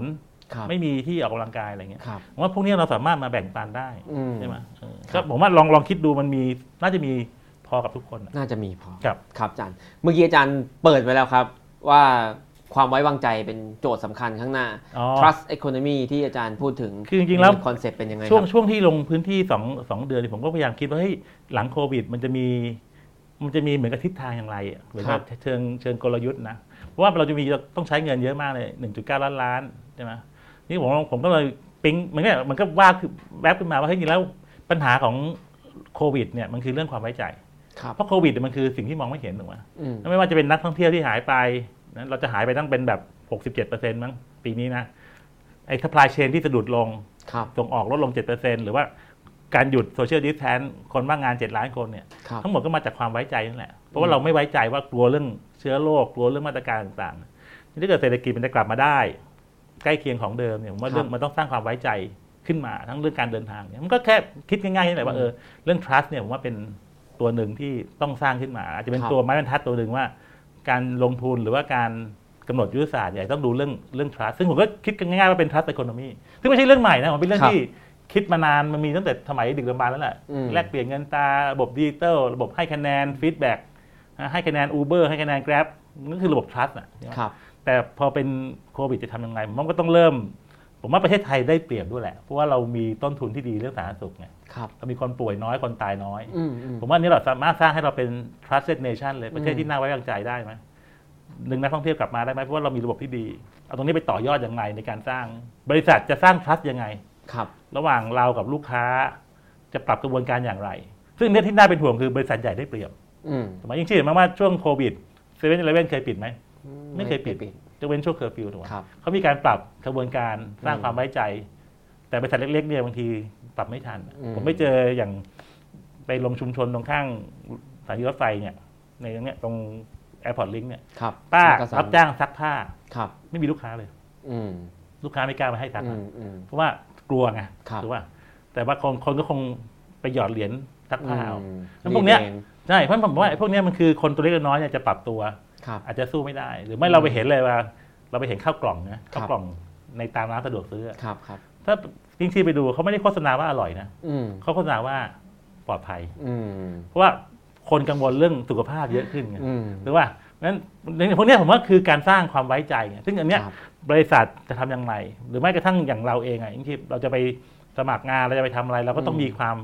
สร้างความไว้ใจว่าสุขภาพเราดีเราไม่เป็นตัวเสี่ยงให้เขา ครับ เพราะว่าน่าจะเป็นเป็นเป็นเหมือนกับธีมหนึ่งอ่ะที่ ครับ น่าจะจำเป็น อืม ในการขับเคลื่อนเศรษฐกิจต่อไป สำหรับอ่าคนตัวเล็กตัวน้อยอย่างป้ารับซักรีดนี่อาจจะยากยากที่จะพูดอยู่ แต่ว่าถ้าสำหรับยกระดับมาหน่อยสัก SME ครับ ธุรกิจระดับกลางเนี่ยทำยังไงครับอาจาร ผ ย์ มว่าต้องเอาต้องต้องดูขั้นตอนรายละเอียดให้ชัดเจนเลยอะว่า ครับ ขั้นตอนเรามีความเสี่ยงอย่างไรไม่ผมว่าเริ่มจากขั้นตอน อืม เพราะเราจะเห็นเลยนะถ้า SME หลายรายก็ทำยังไม่ทันไรรัฐยังไม่บอกเลยนะ อืม ทำฉากกั้น คือเขาเขาเริ่มทบทวนกระบวนการทั้งหมด แล้วก็สร้างความไว้ใจขึ้นมา ครับ ใช่ไหมผมว่าเรื่องความสัมพันธ์ก็สำคัญ ครับ ความสัมพันธ์ระหว่างเรากับลูกค้าเก่า SME มีความสัมพันธ์ อืม กับลูกค้าในพื้นที่ ครั จะ บ รักษายังไงผมว่าหัวใจอันหนึ่งคือเรื่องเรื่องความไม่เห็นแก่ตัว ผมว่าอันนั้นคือการสร้างทัสเลยนะ ครับ เราจะไว้ใจใครเนี่ยเราต้องมั่นใจว่าเขาไม่เห็นแก่ตัว อืม ถ้าคนไหนเห็นแก่ตัวปุ๊บเนี่ยเราจะรู้สึกไม่ไว้วางใจ อืมอืมอืม เหมือนไอ้แอป แอปอะไรนะ แอปอะไรครับ ไทยชนะ ไทยชนะ ถูกไหมเราสงสัยว่าเฮ้ยมันทำเพื่อประโยชน์ใครถูกป่ะอ่ะอันนี้ถูกป่ะ ครับ พอเราสงสัยอย่างนี้ปุ๊บเนี่ยว่ามันไม่ได้ทำเพื่อประโยชน์ของเรา ครับ เราก็จะไม่ค่อยไว้ใจ อืม งั้นผมว่าอันนี้คือคีย์เป็น อืม เป็นตัวสำคัญกันนะว่า มันต้องให้เห็นว่าเราไม่ได้ทำเพื่อประโยชน์ส่วนตัว เราทำเพื่อ อืม ประโยชน์ ซึ่งก็เป็นเรื่องของภาพลักษณ์ของธุรกิจ ใช่ไหม ใช่ ครับ ใช่ อื ผมว่าอันเนี้ยแต่ว่าคล้ายๆมันมันเป็นเรื่องปกติแต่เนี่ยว่ามันเป็นตัวสำคัญอย่างถามว่านักท่องเที่ยวจะมาเมืองไทยไหมถ้าเขาไม่ไว้ใจ อืม ยากนะแล้วเราเห็นข่าวเรามี 7 ประเทศ ครับ นิวซีแลนด์ออสเตรเลียเช็กพวกในกลุ่มที่มีคนติดเชื้อน้อยๆเนี่ย ครับครับ เขารวมกลุ่มกันแล้ว อืม จะส่งนักท่องเที่ยวซึ่งกันและกัน อืม เพราะเขาสร้างความไว้ใจมีระบบคัดกรองอะ ครับ ถ้าเกิดกลุ่มอย่างเงี้ยปุ๊บถ้าเกิดเราไปอยู่ในกลุ่มนี้ได้ อืม ก็อาจจะเริ่มสร้างความไว้ใจในกลุ่มเล็กก่อน ครับ นักท่องเที่ยวเริ่มมา แล้วก็เนี่ยขยายไปกลุ่มใหญ่ อืม ผมผมว่าเนี่ยสำคัญเหมือนกันว่าที่มันจะค่อยๆ ให้เรากลับมาสู่ปกติเดิมได้ได้ได้ ครับ เร็วขึ้น รัฐบาลต้องมีบทบาทอย่างไรครับ ผมว่ารัฐบาลต้องชูเลยผมว่าเรามีจุดแข็งนะ ค ผ รับ มว่าอย่างถ้าเราไปดูเว็บไซต์ของเกาหลีใต้สถานทูตเกาหลีใต้เขาขึ้นคำว่า trust เลยนะ อืม เขาขึ้นว่า trust เลยแล้วเขาก็พูดเลยว่าโควิดมาก็ทำได้ดีมาก อืมอืม อันนี้เป็นจุดเป็นเหมือนกับสปริงบอร์ดให้เขาก้าว ครับ ต่อไป ผมว่ารัฐบาลไทยเอาตรงนี้เป็นจุดต่อได้เลย อืม ถามว่าอนาคตเราส่งออกได้ไหม อืม ผมว่าเชื่อว่าโลกาภิวัตน์จะมีปัญหาถูกไหมผมว่าซัพพลายเชนเนี่ย คนจะเลือกแล้วว่า คุณจะเอาโรงงานไปตั้งที่ไหน ครับ เพราะว่าถ้าเกิดโรงงานตั้งที่มีความเสี่ยงเรื่องโรคระบาด อืม เขาก็มีโอกาสซัพพลายเชนจะถูก อืม ถูกดิสรับได้ถูกไหมนั้นเมืองไทยเป็นจุดแข็งเลย อืม รัฐต้องเอาตรงนี้เป็น เป็นเหมือนกับ จุดขายจุด จุด ขา ขาย ย อ่ะ จุดขาย เฮ้ยไว้ใจ อืม ทัสไทยแลนด์ อืม เอาจากนั้นแล้วก็ลงทุน อืม เราดูแลเรามีสุขภาพสุขที่ดี เรามีคนที่มีวินัย ครับ เราแบบติดเชื้อน้อย ใส่หน้ากากอะไรอย่างเงี้ย อืม ผมว่าอันนี้ก็จะเป็นเป็นเป็นธีมหนึ่งอะแต่ถ้าเราไม่มีธีมเลยนะ อืมอืม สุดท้ายผมว่าเราไม่รู้ ม สองหนึ่งจุดเก้าล้านล้านมันก็หาย ครั ไป บ อย่างรวดเร็ว เออฟังดูฟังดูแล้วมีโอกาสเลยอาจารย์ เพราะว่าถ้าถ้าดูแบบตัวเลขผู้ติดเชื้ออย่างเดียวเนอะ ครับ อ่าเราก็มาทางจุดขายอย่างที่อาจารย์ว่าได้ สร้าง ใช่ ความไว้วางใจดึงดูดการลงทุนกลับมาดึงดูดนักท่องเที่ยวกลับมา ครับ ใช่ไหมครับเทียบกับตอนนี้ซึ่งหลาย ๆ ประเทศอาจจะยังไปเที่ยวไม่ได้ใช่ไหมครับ แต่ว่าก็ต้องพิสูจน์ไง เพราะว่าคำว่า trust มาจากสองอย่าง ครับ มันมาจากความเก่งหรือ competence ต้องต้องเก่งต้องเก่งจริงไง ครับ กลับมาจาก character คือว่ามาจากความเป็นตัวตนเราว่าเราไม่ได้เห็นแก่ตัวไง ครับ นั่นหมายว่าอันนี้คือตัวสร้าง trust ต้องมีสองอันคือต้องเก่งกับดีด้วยไง อืม นี่มันต้องพิสูจน์ความเจ๋งต่อไปแล้วว่า ครับ เศรษฐกิจเราเจ๋งไหม เราเอาอยู่ไหม เราทำเพื่อประโยชน์ของคนส่วนใหญ่ไหม ไม่ใช่ว่า อ่า ทำเพื่อประโยชน์ ส่วนตัวเรามีทุจริตคอร์รัปชันไหม ครับ ถ้าอันนี้เกิดขึ้นมาหลังจากนี้ไปก็ความไว้ใจมันก็หาย ครับ ผมว่าอันนี้ก็เป็นตัวสำคัญ ครับ ครับ นี่ขายวิสัยทัศน์แคนดิเดตนายกกันดิอ่า ไม่ แต่ มันมันก็คิดนะว่าเฮ้ยจะทำยังไง ผมก็ อืม เพราะเราลงพื้นที่เราก็ไม่รู้จะมันจะไปยังไงเหมือนกันนะครับ ก็แค่เสนอผมว่ามันเป็นเรื่องง่าย ๆ แต่ว่ามันก็เบิดเป็นไม้บรรทัด ครับ ถามว่า trust ทำยังไงกรุงเทพห้องน้ำสาธารณะทำให้ดีทั้งกรุงเทพทำไมสร้าง trust อืม ในในเขาเรียกเป็น trust infrastructure ครับ โครงสร้างพื้นฐานเพื่อสร้างความไว้ใจ ครับ ที่ล้างมือห้องน้ำสาธารณะทำให้ดีระบบขนส่งสาธารณะ ระบบสกรีนอะไรเงี้ย อืม มันก็เป็นสร้างความไว้ใจใน ฟังดูแล้วมันก็ใช้งบประมาณมหาศาลอาจารย์ ไม่ได้เยอะหปรอก มาณ เพราะว่ามันเป็นเส้นเลือดฝอย อืม มันไม่ได้ทำรถไฟฟ้าทั้งเส้น ครับ มันทำแค่ปรับปรุงส้วมให้ดีขึ้น อืม ให้ถูกสุขลักษณะทำที่ล้างมือให้เยอะขึ้ ครั น บ ถูกไหมมันไม่ใช่แบบเป็นไม่กะโปรเจกต์ ครับ มันแค่เป็นส่วนเสริม อืม แล้วก็ปรับกระบวนการ ครับ นั่นเองครับ ครับ ผมก็ขายวิสัยทัศน์ในฐานะแคนดิเดตผู้ว่าต่อนะครับ ก็ เอ้าดีจังเลยอ่ะ มีคนที่เป็นแคนดิเดตทั้งสองตำแหน่ง อยู่ คือ คือถ้า เอ ไม่ อ ใช่ แปลกดีเว้ยเอ้ย แปลกแปลกแปล แต่ ก เด็กผู้ว่ายังไม่มีนะเขายังไม่ให้ ยังไม่ได้อะไรยัง ครับ ยังไม่ยังไม่เกิดขึ้นแต่สมมุติ ใช่ ว่าอาจารย์อาจารย์ลงสมัครนะคือมันก็มันก็แปลกที่คือระบบรัฐธรรมนูญนี่ทำให้เราเป็นแคนดิเดตทั้งสอง ตำแหน่งได้พร้อม แต่ กันอะไร ผู้ว่านี่ไม่เกี่ยวกับรัฐธรรมนูญมันเกี่ยวกับม .44 นะ ใช่ใช่ เพราะว่าเขาเป็นคำสั่งม อาจารย์เราจะได้เลือกตั้งผู้ว่าเมื่อไหร่ครับ .44 ก็แล้วแต่รัฐ บาล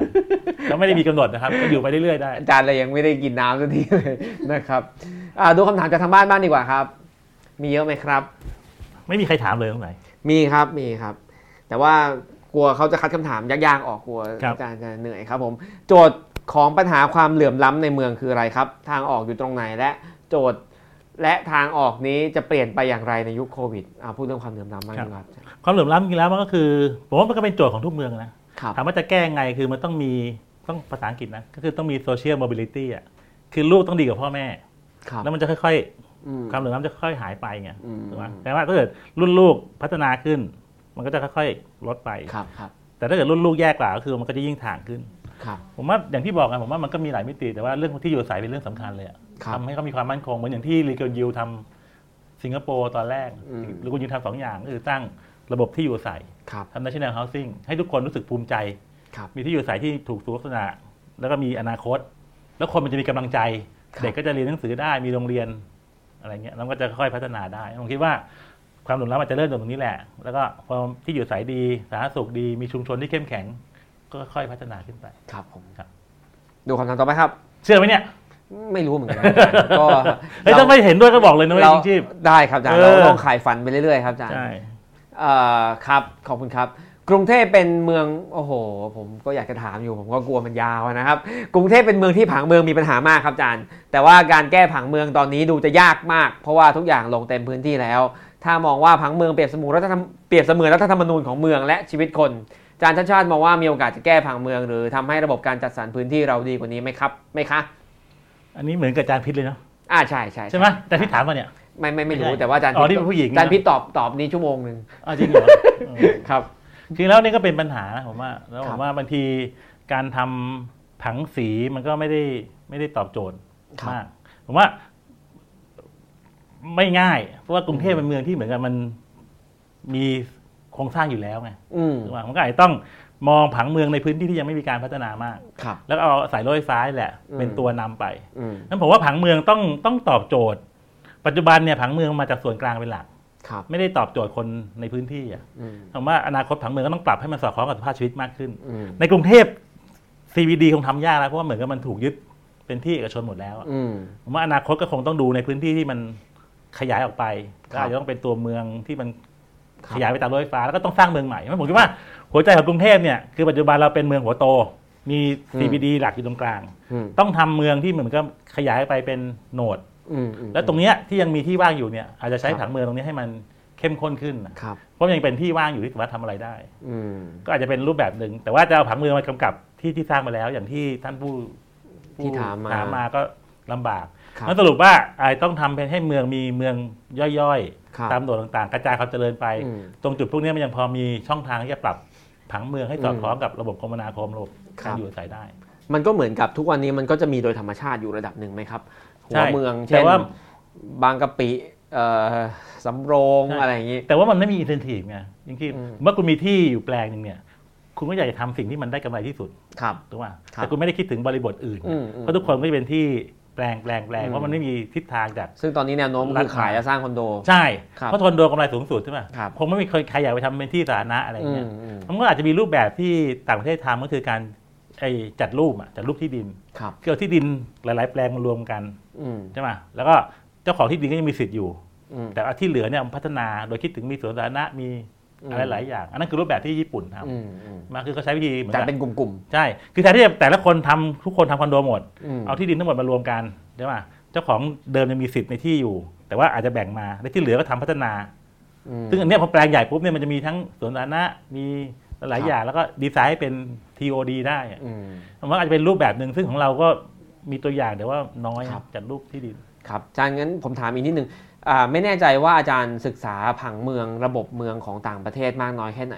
แต่คือผมเองเนี่ยผมก็อยู่กรุงเทพมาตั้งแต่เกิด อ่า เมือง ครับ เมืองเดียว ผมก็ไม่รู้ว่าจริง ๆ แล้วเนี่ยของเรานี่คือแย่มากไหมถ้าเทียบกับโลกผังเมืองอื่นๆในโลกเนี่ยเราถือว่าแย่แค่ไหนหรือว่าจริงๆมันก็อาจจะไม่แย่เท่าไหร่ก็ได้ คือผมไม่ได้ไม่ได้เชี่ยวชาญ ครับ มากนะ แต่ผมว่าของเรามันก็คงไม่ดีมากอะใช่ปะถ้าดูรูปแบบนะกาครรับ พัฒนา ครับ แล้วผมว่าบางทีมันไปขีดตามความต้องการของเจ้าของที่ดินเยอะเหมือนกันอะ อืม คือเหมือนกับว่ามันมันมีอยู่แล้ว อืม มันก็วง อืม แล้วระบบระบบเลนรถไฟฟ้าเนี่ยเรามาทีหลังไง ครับ พอระบบแม้ทางสิทธิ์มาที่หลังเนี่ยมันไม่ได้ตอบมันเหมือนก็ต้องลัดเลาะไปตามสิ่งที่มีอยู่แล้ว ครับ มันก็ไม่ได้ตอบโจทย์ภาพรวมของเมือง ครับ มันก็ของเราความเจริญมันเราไม่ได้ความสำคัญกับเรื่องแม้ทางสิทธิ์เยอะ ครับ พอมาที่หลังมันก็ต้องเลาะเลี้ยวไป อืม นั้นสรุปว่าคงไม่ดีมาก อืมขออีกนิดนึงไหนอาจารย์เปิดมาแล้วอ๋ออย่าเพิ่งคำถามอย่าเพิ่งขออีกคำถามหนึ่งเลยเดี๋ยวผมจะไปตอบคำถามทั้งบ้านนะครับ ครับ อาจารย์รถไฟฟ้า เนี่ย ถามในฐานะที่ เคยทำคมนาคมแถมอยากรู้อาจารย์ว่าพอสร้างเสร็จตามแผนมันจะดีขึ้นห ไม่ดีครับ ทำไมอาจารย์ ไม่ เรา คือรถ เราไม่ดีเราสร้างทำไมกัน คือรถไฟฟ้ามันคือ แทบ เส้นเลือดใหญ่ ตาย ถูกป่ะ าจารย์ มันคือเส้นเลือดใหญ่ ช่ช่ มันเส้นเลือดใหญ่มันจะไม่เวิร์คถ้าไม่มีเส้นเลือดฝอย ครับ ถูกป่ะเพราะฉะนั้นร่างกายเราถ้ามีแต่เส้นเลือดใหญ่เราก็ไปไม่ได้หรอก ใช่ใช่ เพราะมันต้องทำระบบฟีเดอร์ระบบรถเมย์ให้ดีด้วยไง อืม แต่อย่างที่บอกไอ้พวกรถเมย์เนี่ยมันยังไม่ดีมั อื น ม ไม่เซ็กซี่อ่ะมันคนก็ไม่ค่อยอยาก อืม แก้หรือหรือแก้ไม่สำเร็จอ่ะซึ่งอัน ครับนี่เป็นเป็นเรื่องที่แบบผมก็ละอายนิดหน่อยนะครับ ทำไม่สำเร็จเรื่องแก้รถเมย์รถเมย์ต้องทำให้ดีด้วยมันถึงจะ ครับ เราเราไม่เห็นเมืองไหนหรอกที่มีแต่รถไฟฟ้าแล้วแล้วทุกอย่างดี ครั อ่ะ บ มันต้องมีบทเส้นเลือดฝอย ครับ แล้วรถไฟฟ้าเนี่ยจริงแล้วมันก็เป็นตัวที่สร้างความเหลื่อมล้ำระดับหนึ่งเพราะว่า อืมอืม มันทำให้ราคามันแพงถูกไหมไปที่ไหนก็ที่ดินราคาสูงขึ้น อืม มันถามว่าคนทั่วไปจะไปซื้อคอนโดริมรถไฟฟ้าได้ไหม อืม ยาก ครับ นั่นจริงแล้วรถไฟฟ้ามันก็เป็นเป็นส่วนหนึ่งของคำตอบ ครับ แต่ว่ามันต้องมีทั้ง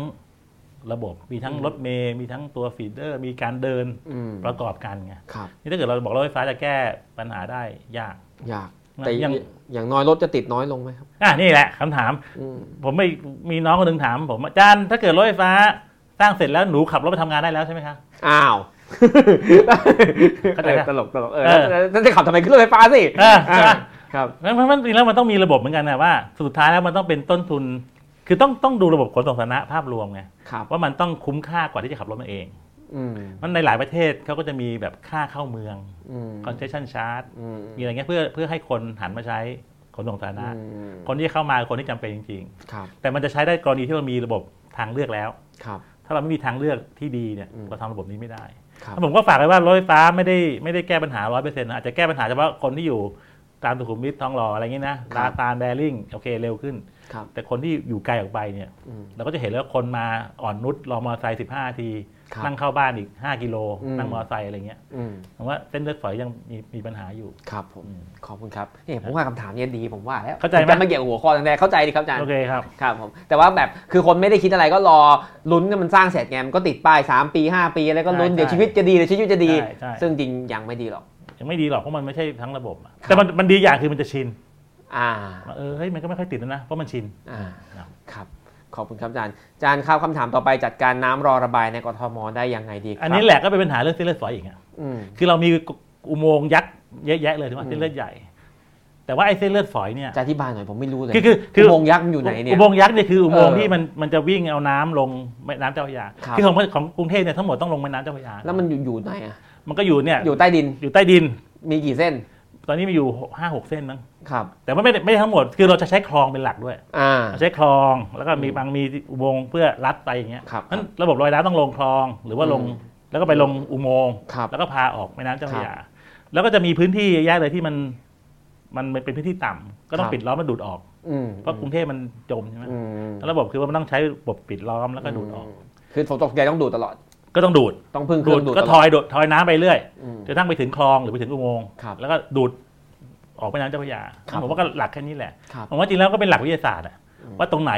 มันจะรู้เลยว่าตรงไหนท่วมไม่ท่วมยังไง ครั ถ้า บ ไม่ไหวจริงก็ต้องเพิ่มระบบสูบน้ำเข้าไป อืม ให้มันดี อืม แล้วก็ไอตัวเส้นเลือดฝอยคือไอตัวจากถนน ครับ ไปถึงไอระบบระบายน้ำเนี่ยต้องทะลวงให้หมดไง อืม นั่นที่เราเห็นคนไปแต่ก่อนเราเห็นลอกท่อใช่ไหม อืมอืม นั่นแหละก็คือการทลายทะลวงเส้นเลือดฝอยเพื่อ ม ให้น้ำมันลงไปที่ตัวเส้นเลือดใหญ่ว่า ครับ จะเป็นคลองหรืออุโมงค์ได้ ครับ เพราะปัญหาคือตรงนี้ว่าเส้นเลือดฝอยมันอุดตัน อืม ช่วงหลังเนี่ยแต่ก่อนเขามีการจ้างนักโทษ ใช่ ใช่ไหมนักโทษจากแบบที่เขาแบบมาช่วยทำอะไรเงี้ยตอนนี้ก็ห้ามละเขาบอกว่าผิดหลักมนุษยธรรมอะไรเงี้ย อ๋อ ก็ไปจ้างเอกช ครั น บ ก็ไม่รู้ว่าประสิทธิภาพมันดีแค่ไหน ครับ ผมเคยเห็นเขาทำพวกที่มักพวกที่มาช่วยทำนี่เขาก็แบบโอ้โหทำแบบ อืม แข็งขันมากใช่ ครับ แล้วผมว่าอันหนึ่งก็คือว่าไอ้เรื่องปั๊มน้ำก็จำเป็น เพราะบางทีมันมันมันระบายด้วยแรงดูดของโลกไม่ได้ อืม ต้องมีระบบปั๊ม ครับ ผมว่าเป็นหลักวิทยาศาสตร์อ่ะ ครับ คุณต้องมีปั๊มให้เพียงพอ อืมอื อ ม พื้นที่นี้กี่ตารางกิโลเมตรฝนลงมากี่นิ้ว ต้องดูดกี่นาทีก็ต้องใส่เครื่องปั๊มไปให้พอ อืม แล้วก็ต้องทอยน้ำออกไปเรื่อย อืม ๆผมว่าเป็นหลักวิทยาศาสตร์น่าจะทำให้ คำนว ได้ ณตัวเลขได้เลย ใช่มันก็เป็นหลักวิทยาศาสต ผู้ว่า ร์ คนไหนก็ทำ มันไม่ใช่ไสย ด้ ศาสตร์มันก็อาจจะมีปัญหา คิดเลขไม่ทัน มันมีปัญหา น่าจะมีปัญหาหลายเรื่องอะเรื่อง ครับ กุญแจหาไม่เจอ อ่า อะไรอย่างเงี้ย ซึ่งอาจจะเอาเทคโนโลยีมาใช้ไง ไม่ต้องไปเปิดแล้วใช้อัตโนมัติกได้ไหมน้ำขึ้น เออ ถึงเท่านี้ ปั๊มเปิดอัตโนมัติ ครับ ก็เอาเทคโนโลยีไปช่วยอะไรอย่างเงี้ย ครับ ไม่ต้องใช้เป็นแมนนวลไปไขกุญแจเปิดปั๊ม อืมอืม ผมว่าในหลักวิทยาศาสตร์นะ น่าจะ ครับ ทำได้ อันนี้มองจากคนนอกเข้าไป ครับ ครับ อาจารย์ก็เตรียมตัวเป็นคนใน อยากเห็นเมืองสีเขียวครับอาจารย์ ครับ อยากเห็นฟุตบาทคุณภาพดีกูอยากเห็นทุกอย่างเลยใครเนี่ย อยากเห็นการตัดต้นไม้ที่ไม่มักง่าย เพื่อให้ต้นไม้ยังคงความร่มรื่นไว้ได้ การแก้ปัญหา เออ โอ้นี่ผมคุยเรื่องนี้ในชั่วโมงหนึ่งอะ ดีมาก คืออันเนี้ยผมก็เพื่อนผมคนหนึ่งชื่อแจ็คสนิทมากนะครับ เขาเขาหนุนเรื่องทำรุกขกร ครับ คือเหมือนกับผู้เชี่ยวชาญเรื่องต้นไม้อะ ครับ ผมว่านี่สำคัญนะ ผมว่าเนี่ยคือเป็นสมบัติอันล้ำค่าของกรุงเทพเลย เป็นยังไงครับคือหมายถึงว่าจ้างรุกขกรไว้ดูแลต้นไม้ เออคือคือเขามีความรู้อ่ะอย่างน้อยเขา ครั ก็ บ ต้องไปอบรมให้ ให้ ให้ เจ้าที่ คน ก ตัด ทมรู้ อืม คือไม่ได้ตัดตันใจฉันอ่ะ ครับ ตัดยังไงเพื่อให้ต้นไม้ ตอนตอนตอนนี้คนตัดนี่เป็นของกทมไหมครับ ผมว่ามีทั้ง ผม สองส่วนนะ ผม น่าจะมีทั้งกรทมกับการไฟฟ้าด้วย อ่า ถ้า แล้วแล้ว ถ้าผม ต้นไม้ เข้าใจนะ ที่อยู่บนถนนนี่กทเป็นของกทม ของกทมครับ ครับ ก็ถนนกทมก็เป็นของกทม อ่า แต่ว่าผมว่าปัญหาหนึ่งที่ที่ที่มีอันนี้คือว่าฟุตบาทมันแคบอ่ะ อืม ต้นไม้ก็จะแบบเบียดบนฟุตบาท อืม แต่ว่า แล้วก็แนวเดียวเป๊ะกับเสาไฟฟ้า ใช่ แล้วต้นไม้ขึ้นมาก็โดนสายไฟ เออ เออทำ เนี่ ไง ย ดีอาจารย์ ก็ผมว่าก็เอาส่วนหนึ่งก็เอาสายไฟลงดินไปนะไม่แต่ผมว่าอีกอันหนึ่งจริงๆแล้วมันอาจจะไม่ใช่สายไฟนะไม่สายเคเบิลเยอะนะ เออสาย หรือว่า อะไรไม่รู้อ่ะสาย โอ้มัน ดูไม่ออกสายอิน แล้ว เท ผ อร์เน็ตมว่าประเทศไทยเนี่ยมันลากเคเบิลมันง่ายมากนะ ใช่ครับ ก็ทุกบ้านมานละเส้น ใช่แล้วผมไม่รู้ใครมาลากบ้างอ่ะ อยู่ดีมันก็เห็นก็เห็นว่าเอาไม่บันไดได้ไผ่ อืม ปีนลาก ครับ ไม่ใช่ราชการด้วย ครับ ผมว่ามันมันเยอะไปหมดน่ะ อืม นี่ก็เป็นปัญหาหนึ่งที่ผมว่าต้องต้องพยายามเอาสายพวกนี้ลงลงดิน ซึ่งกทมน่าจะมีโครงการอยู่ตอนนี้ ครับ แล้วพอลงดินปุ๊บผมว่าต้นไม้ก็มีอิสระในการเติบโตมากขึ้น อืม แต่ว่าต้องต้องทำโครงการปลูกต้นไม้อย่างจริงจังอ่ะ ครับ ให้เป็นแบบเหมือนอ่ะเป็นส่วนหนึ่งของกรุงเทพเลย อืม ในการสร้างพื้นที่หาให้เป็นเหมือนสมัยที่อย่างอาริเกลเดียวอยู่แล้วเขาก็ปลูกต้นไม้ประจำทุกอาทิตย์ ครับ เป็นจนกระทั่งสิงคโปร์เกิดขึ้นมาได้อะ ครับ เอามาว่าต้องมองว่าต้นไม้เป็นสมบัติของของเมือง อืม แล้วก็ต้องดูแลอย่างถูกหลักวิชาการ ปัจจุบันเหมือนกับว่าผมผมก็เชื่อว่าไม่ได้ไม่ได้มีความรู้กันละเอียดมาก ครับ ก็อาจต้องโปรโมทเรื่องลูกค้ากร อืม มันมีกลุ่มชื่อ Big Tree อย่างเงี้ยเขาก็ ครับ ดูแลต้นไม้ใหญ่ ครับ ซึ่งก็น่าสนใจ อาจารย์รู้ไหมว่า ผมถามเผื่ออาจารย์รู้ครับ ว่าแบบในกทมเนี่ยมีคนที่อ่ามีเจ้าหน้าที่ประจำหรือข้าราชการที่เรียนมาทางด้านลูกขกรพฤกษศาสตร์ที่ดูแลต้นไม้เหล่านี้ไหม หรือว่าให้ช่างเดินสายไฟไป ตอ ตัด นอันนี้ไม่รู้อันนี้ไม่รู้เลย ครับจริงๆก็น่าจะมีนะน่าจะ ไม่ได้มีแต่ว่า ควร ผมว่า ควร มัน จะ มี มี ความช่วยเหลือจากเอกชนเข้ามาอยู่ ก็มี ครับ การอบรมกันอยู่อะไรอย่างเงี้ย อืม ใช่ไหมแต่ว่าผมว่าแต่ก่อนมันอาจจะไม่ได้ให้ความสำคัญเรื่องนี้มากนะครับ ถูกปะก็แต่ว่าตอนนี้คนก็เริ่มเห็นความสำคัญแล้วว่ามันเป็นทรัพย์สมบัติ ครับ ก็จริงผมว่าเมืองเขียว คือหัวใจเลยที่ทำให้แบบเป็นเมืองน่าอยู่นะ อืมใครๆก็อยากได้ต้นไม้ ใช่ แต่ว่าต้นไม้มันก็มีทรัพยากรคือพื้นที่เนาะอาจารย์ ครับ ครับอ่ะเพราะอย่างไม่ให้ผมถามต้นไม้ ฟุตบาทไม่เรียบก็มีฟุตบาทไม่เรียบก็ เมื่อกี้ก็บอกฟุตบาท อ่ะ ไม่ ฟุต เรี บาย ท บ ฟุตบาท เออผมว่ามันมันดีไซน์แปลกนะครับ คือดีไซน์เพื่อให้มีการรื้อบ่อยๆฟุตบาท ไม่ไม่เห็นมันแบบเอ้ยทำไมมันแบบแป๊บเดียวมันก็ยุบอีกนะ อ่าแล้วแล้วทำไมต้องรื้อบ่อยๆอาจารย์ ทุกค ผม นก็ว่าพูดกันว่าเนี่ยทำเสร็จก็รื้อใหม่ฝังใหม่วันหลังก็รื้อใหม่ แล้วก็ เออ มาทำตอนกลางคืนแล้วก็ คือมันก็มีสอง รื้ให ส่วนนะถ้าเกิดเป็นผู้รับเหมาทำมันมันมันมันไม่ดีก็ต้องแบล็คลิสต์ไปเลยอ่ะ ครับ คือไอ้พวกนี้ก็คือไม่ต้องมาทำอีกแล้ว ถ้าเกิด ครั ทำ บ แล้วปีหนึ่งมันใช่ไหม ครับ ผมว่าต้องมีระบบประเมิน อืม ผลงานหลัง ไม่ใช่ ครับ ตรวจรับงานวันนั้นวันเดียว อืม ต้องมีแบบดูระยะยาว อืม อีกแนวหนึ่งคือมีการขุดซ้ำ อืม ก็ไฟฟ้าประปาขุดซ้ำ อืม อันนี้คงต้องคุยกันให้ดีก่อน ครับ ไม่งั้นก็ขุดขุดกบขุดกบอย่างเงี้ยอืม ครับ แล้วก็มันก็ไม่เสร็จสักทีครับ ครับ ขอบคุณครับนี่มันคำถามดีเบตผู้ว่านะเนี่ย โอ้ บริการ Delivery กำลังเปลี่ยนเนื้อเมืองอย่างมากครับอาจารย์มีคนบอกว่าอาหารเล่แพงลอยและสตรีทฟู้ดจะหายไปเหลือแต่ร้านดังๆ เท่านั้น เพราะว่าคนไม่ออกไปกิน อาจารย์มองยังไงครับ ไม่เชื่อ ผมไม่ ไม่ เชื่อด้วย เชื่อไหม ไม่เชื่อไม่เชื่อด้วย ไม่เชื่อ เออ ไม่ผมว่าอย่างงี้โอเค แวบแวบแรกอะเหมือนจะเป็นอย่างนั้น แต่ตอนนี้เริ่มไม่ ผ ใช่ มว่าแวบแรกนี่นะผมว่าอย่างที่บอกอะเทรนเทรน ครับ คนจะประหยัดขึ้น ครับ ด้วยขับเล่แผงลอยจะกลับมา อืม ผมว่าหน้าที่กทมจากนี้ไปคือต้องเตรียมพื้นที่ เตรียมพื้นที่ที่แบบ ให้ขายหาบเล่แผงลอย คือมันเป็นเหมือนกับเป็นเหมือนกับทางรอดในชีวิตนะครับ ถูกป่ะที่แบบคนเอาของมาขายเอาผลไม้ อืม มาขายผมว่าต้องเตรียมพื้นที่ให้เขา อืม มีช่องทางทำมาหากิน เพื่อช่วยในแง่เศรษฐกิจเลย ครับ ผมจะว่าหาบเล่แผงลอยจะกลับมา อืม เยอะขึ้นเพราะ อื มัน ม มันมันเหมือนกับที่ต่างจังหวัดเขาจะมีพื้นที่ทำเกษตรบ้างอะไรอย่างเงี้ย ครับ กรุงเทพไม่มีอ่ะถามว่า อืม กรุงเทพอะไรคือตัวที่รองรับ ผมจะว่าการขายของ เราก็จะเห็นเกษตรกรมาขายตรง อืม ฟาร์มเมอร์มาเก็ตพวกเนี้ยผมคิดคว่ารับ อนาคตน่าจะท ครับ ำพวกนี้ให้ อืม เข้มข้นขึ้น อืม ถูกไหมส่วนถามว่า Delivery จะมากินเมืองหรือเปล่า ผมว่ามันก็มีโอกาสได้แต่ผมว่าคนก็ยังโหยหาการมา ครับ เจอกันอ่ะอย่างผมพยายามลูกผมมันก็อยากไปกิน ผมไปจองร้านอาหารเสาร์อาที่นี่ไม่ได้เลยนะเต็มหมด อ๋อเหรอครับ คือคนก็ยังโหยหาการมาเจอกันนะ อืม แต่ว่าเพื่อนมาให้นั่ง นั่งห่างกัน นั่งหางด้วยไงไปกินเอ็มเคนั่งโต๊ะเอ่อหม้ออ่ะ ครับ เออแปลกดีนะเออ ครับ ก็มันก็ผมว่าคนก็ยังโหยหาการมาเจอกันอยู่นั้น Delivery Delivery ก็มาแทนได้ ครับ ได้ส่วนหนึ่ง อืม แต่ผมว่ารีเวสเสียก็จะเปลี่ยนไปเหมือนกันนะ ยังไงครับ ก็หมายความว่า อนาคตคนก็อาจจะไม่อยากไปเช่าที่แพงๆในห้าง อืม ทำร้านอาหารละ อืม ถูกป่ะก็อาจจะมีทางเลือกมาทำครัวกลาง อืม ก็ทำเหมือนเป็นไอเป็นแชร์คิทเช่นอ่ะ อืม ใช่ป่ะแล้วก็สั่งเอา ครับ ผมว่าก็ก็ต้องมีการแข่งขันกันมากขึ้นอ่ะ ระหว่าง อืม รีเวสเต e กับระบบสั่ง เช่าห้องแถวแล้วให้แก๊ปวิ่งมารับก็ได้ ใช่ อ่า เอาแบบแก๊ป ขึ้น เสียบห้างหน้าเลย ทำไมอ่า แก๊ปไม่ต้องไปขึ้นบันไดด้วยไปห้างด้วย ครับ เสียบหน้าร้านเอาของยกไม่ต้องขายของหน้าร้านเลย จริง ถูกป่ะก็เป็นไปได้ ค่าเช่าห้างถูกลงเลย แต่นี่แหละ อันนี้คือนี่คือการเปลี่ยนแปลงธรรมดา ครับ แต่ว่าเป็นเป็นโอกาสดีของคนรุ่นใหม่ด้วย ครับ เพราะคนรุ่นใหม่เนี่ยไม่ได้มี business model เดิม ครับ ไม่ได้แบกต้นทุนเดิม อืม แล้วมันสามารถสร้าง innovation อืม เอาชนะคนที่มีต้นทุนเดิม ครับ ได้แล้วผมว่าช่วงนี้ก็เป็นช่วงที่มีโอกาสกับคนรุ่นใหม่เยอะนะครับ ที่สามารถจะทำอะไรใหม่ๆ เพราะว่าเขา อืม ตัวเบาไง อืม เขาไม่ได้มีของถ่วงไม่ได้มี asset อืม ไม่ได้มีสมบัติเดิมที่อาจจะล้าสมัยไปแล้วไม่ได้มีร้านที่ตกแต่งไว้แล้ว อืม มูลค่าสูง อืม เขามาตัวเบาเขาอาจจะไปหา แล้วก็ใช้ระบบพวกนี้ มันก็เป็นโอกาสที่น่าสนใจนะ ครับ ไม่ใช่มาแต่เป็นวิกฤตอย่างเดียว ครับผมขอบคุณครับเหลยเอาถึงห้าเมื่อกี้ก็เหลือห้า แล้วนะ โอเค มีคนพูดปัญหาเรื่องคนไร้บ้านมากครับ อาจารย์มองเรื่องนี้ยังไงครับ ครับ โอ้ คนไร้บ้านก็จริง ๆ แล้วก็มีอยู่จำนวนหนึ่งนะผมว่า แต่ว่าเรานึกว่าเยอะแต่ผมเอ้ยตัวตัวเลขผมงงนะมีอยู่ประมาณ 2,000 คน ครับ เขาก็มีตัวเลขที่ ครับ รายงานอยู่ ซึ่งก็จะมีกลุ่มที่ทำผมว่าเรื่องก็เป็นเรื่องสำคัญ ผมว่าเราต้องมี คือมันไม่ได้เยอะมากไง ครับ จริงๆแล้วรัฐทำเหมือนกับเป็นเชลเตอร์ได้ ครับ ซึ่งปัจจุบันมันมีตรงตรง อืม แถวไอ้ตลิ่งชันก็มีคนเอกชนทำก็มีค ครั น บ ไร้บ้านก็ไป แล้วก็มีของกทมอยู่แถวกทมสองอ่ะ ของกระทรวงพม ครับ ซึ่งเนี่ยผมว่ารัฐรับผิดชอบได้ ครับ ก็ทำเหมือนกับเป็นเชลเตอร์ดูแลเขา อืม แล้วก็ต้องเหมือนกับต้องสร้างอาจจะต้องมีรีสกิลมีฝึกอาชีพอะไรให้เขากลับไป อืม สู่สังคมได้ ครับ เอาว่าคนไร้บ้านเป็นหน้าที่ของรัฐที่ต้องไปดูแล มัคนรับ อยู่ด้วยความความไม่แน่นอนด้วยความคนเอาไปหาอาหารไปให้อย่างนี้ไม่ได้นะ แล้วถ้าเขาอยากจะไร้บ้านล่ะอาจารย์เขาไม่อยากมีที่อยู่เป็นหลักแหล่งเขาอยากใช้ชีวิตเดินไปเรื่อยๆ ในที่สาธารณะเขาจะทำได้ไหมครับ เขาทำได้ไหมก็ทำได้นะผมว่า ก็แต่เมืองนอกมันก็มีนะ อืม ถ้าเกิดผมว่ามันก็เราก็เป็นบังคับเขาไม่ได้หรอกถ้าเขาไม่ไปความความเดือดร้อนให้คนอื่นนะ อืม ก็มันอันนี้คือคนที่สมัครใจที่รัฐจะไปช่วย อืม ถูกไหม อืม แต่ถ้าอยากเป็นแบบฟรีสปิริต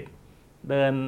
ก็ได้ผมว่า แต่มันก็คงสำหรับเมืองไทยมันอาจจะไม่ง่ายนักนะเพราะเราไม่ได้มีพื้นที่สาธารณะ อืมนั่นแหละ ที่จะไป ใช่ไหม เข้า จรย์ ห้องน้ำไป อืม กินน้ำอะไรมาก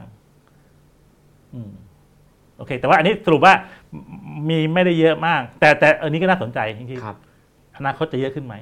อื เพราะจะมีคนที่จ่ายค่าเช่าไม่ได้ ครับ จะต้องออกมา ใช่ อันนี้รัฐอาจจะต้องคอยสำรวจ ต้องมอนิเตอร์ดีๆ ใช่ นะครับ อาจารย์ แต่จำนวนผมว่าเขามีการทำมีเครือข่ายคนไร้บ้านอยู่ ครับ ครับคำถามนี้โหดมากเลยครับอาจารย์ครับเขาถามว่าโอกาสที่จะแยกฝั่งธนบุรีเป็นจังหวัดธนบุรีเหมือนเดิมจะมีมากน้อยแค่ไหนคะเพื่อลดความเป็นเมืองโตเดี่ยว และจะได้ใช้หลักกระจายอำนาจในการเลือกตั้งทั้งผู้ว่ากทมและผู้ว่าธนบุรี คือผมว่าถ้าเกิดกระจายผมว่าเลือกตั้งพอเขตเลยดีกว่า ผ มว่าคือคือผมว่ากทมกับกรุงเทพเนี่ยมันก็เป็นเนื้อเดียวกันพอสมควรนะผมว่าระบบต่างๆอะ ครับ ผมว่าแบ่งเป็นสองอันก็อาจจะไม่ได้ช่วยอาจจะทะเลาะกันด้วยซ้ อืม ำแต่ว่าถ้าเกิดดูรูปแบบ ผมก็ผมก็เชื่อว่าเป็นเป็นกทมเป็นรูปแบบการปกครองที่อาจจะค่อนข้างล้าสมัยนิดนึงอะ อืม เพราะว่าเรามี 50 เขต ครับ แต่ละเขตเนี่ยเป็นผอที่แต่งตั้งมาจากผู้ว่าไงไม่ได้เลือกตั้งไง ครับ ทั้งที่อบตหลายที่อะพื้นที่เล็กกว่าเขตอีก อืม แต่ก็มีการเลือกตั้งละ อืม เอาว่าจริงแล้วถ้าเกิดจะคิดถึงขนาดที่ว่า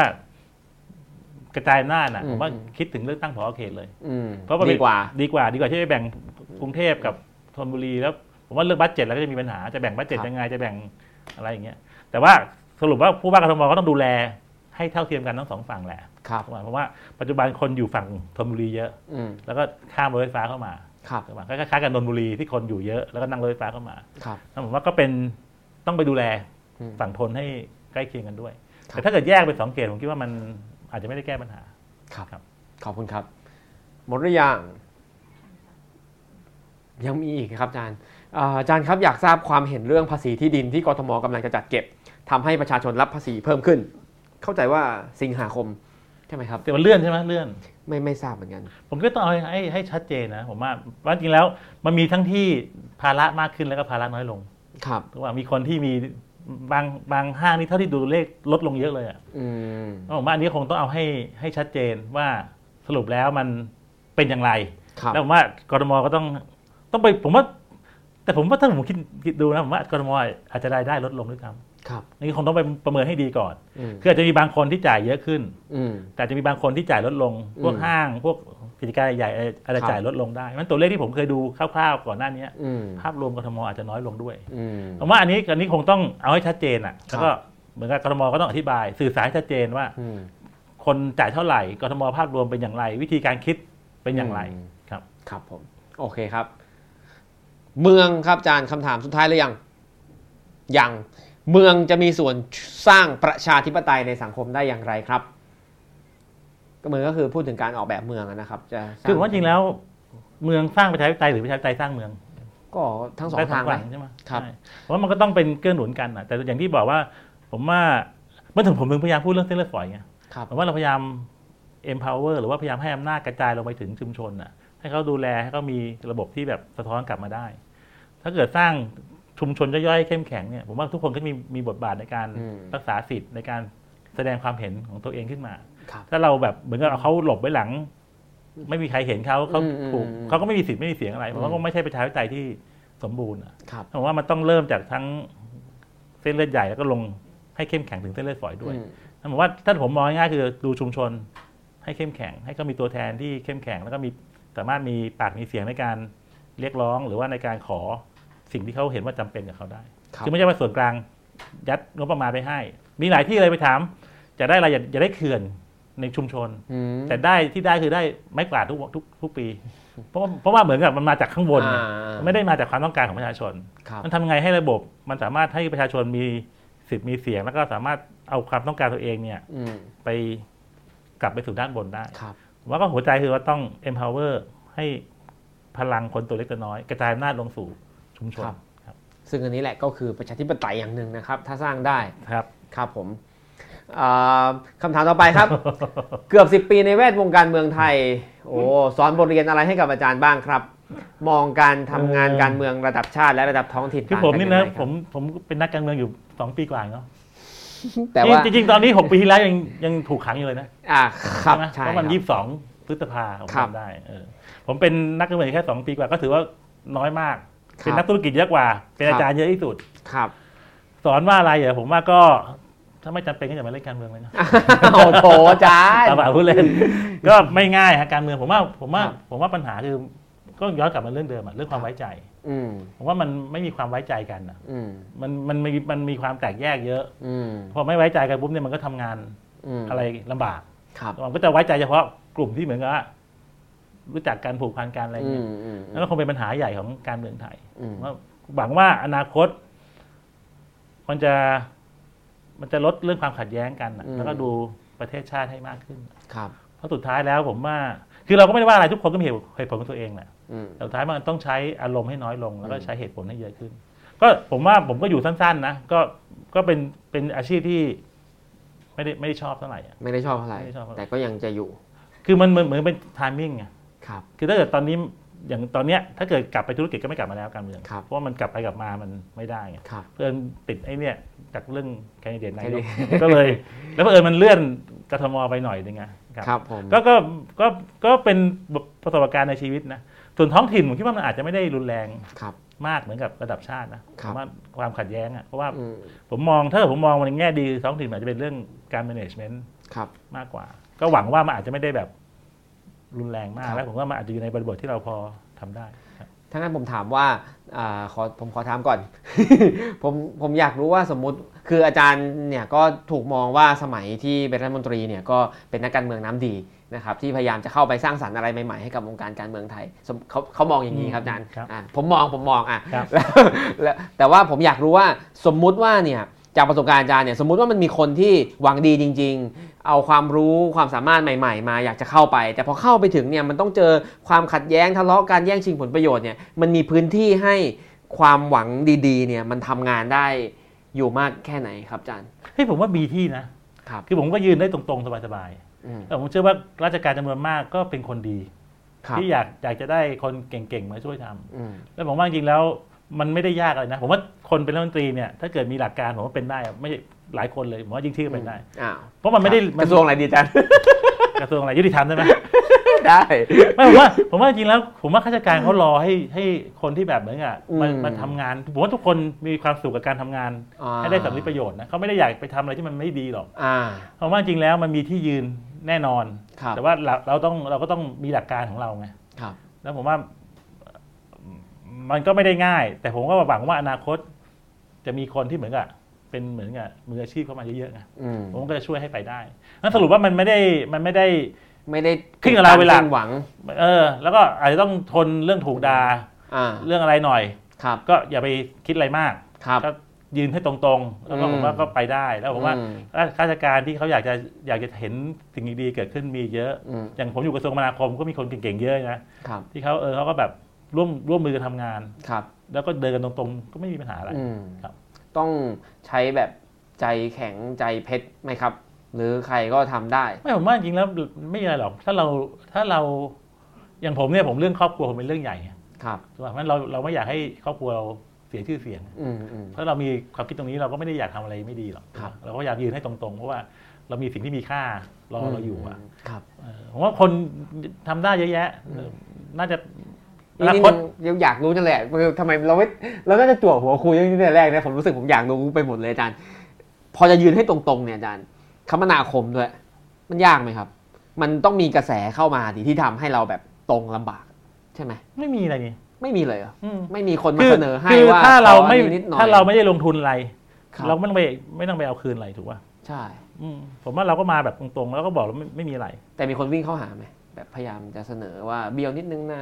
ช่วยหน่อยนะ ไม่ผมว่ามันมีระเบียบกฎหมายอยู่ทุกอย่างอะ ครับ ถูกป่ะถ้าเราหัวเรานิ่งๆเราก็ไม่เป็นไร สำหรับอาจารย์เราไม่อยากอะไร อืมแล้วเขาก็รู้ว่าเราเป็นยังไงมั้งก็ไม่มีใครพูดอะไร อืม คือถ้าเกิดเราเราชัดเจนนะครับ อืมผมว่าทำได้เชื่อเถอะผมว่ามันก็มีคนทำเยอะแยะ อืม ที่ทำได้นะแต่เขาอาจจะแบบเผอิญผมอาจจะพูดเก่งอะไรเงี้ยก็เห็น ครับ ภาพภาพผมอะแต่ว่าผมก็มีคนอื่นๆที่เขาว่าไม่มีปัญหาอะไรก็มีใน ครับ ในกระทรวงอะ ครับ ก็ต้องหวังให้คนรุ่นใหม่อย่างยิ่งที่แหละมาช่วย ไม่ไม่ใช่ผม ไม่แต่ผมว่าแปลกนะ อาจารย์ผมไปช่วยปลูกต้นไม้ดีกว่า อะไรก็ได้แต่ว่า แต่ว่า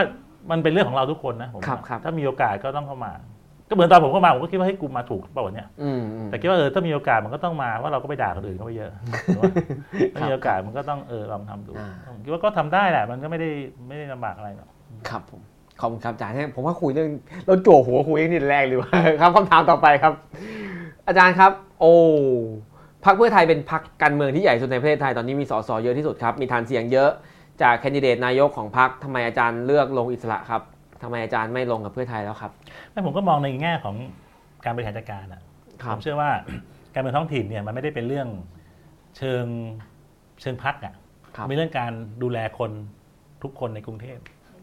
แต่วันนี้ผมว่าอย่างที่บอกการเมืองมีเรื่องความขัดแย้งเยอะ อืม แต่ว่าถ้าเกิดเราไปลงในนามพักซึ่งมันก็มีข้อดีนะเพราะมีฐานเสียงแล้วอยู่อะแต่ผมว่ามันก็จะมีความขัดแย้งตามมา อืม มันจะคงไม่ได้คุยกันเรื่องนโยบาย ครั แต่ บ มันจะคุยเรื่องความขัดแย้งซะเยอะไง อื ซึ่งผมว่ามันผมก็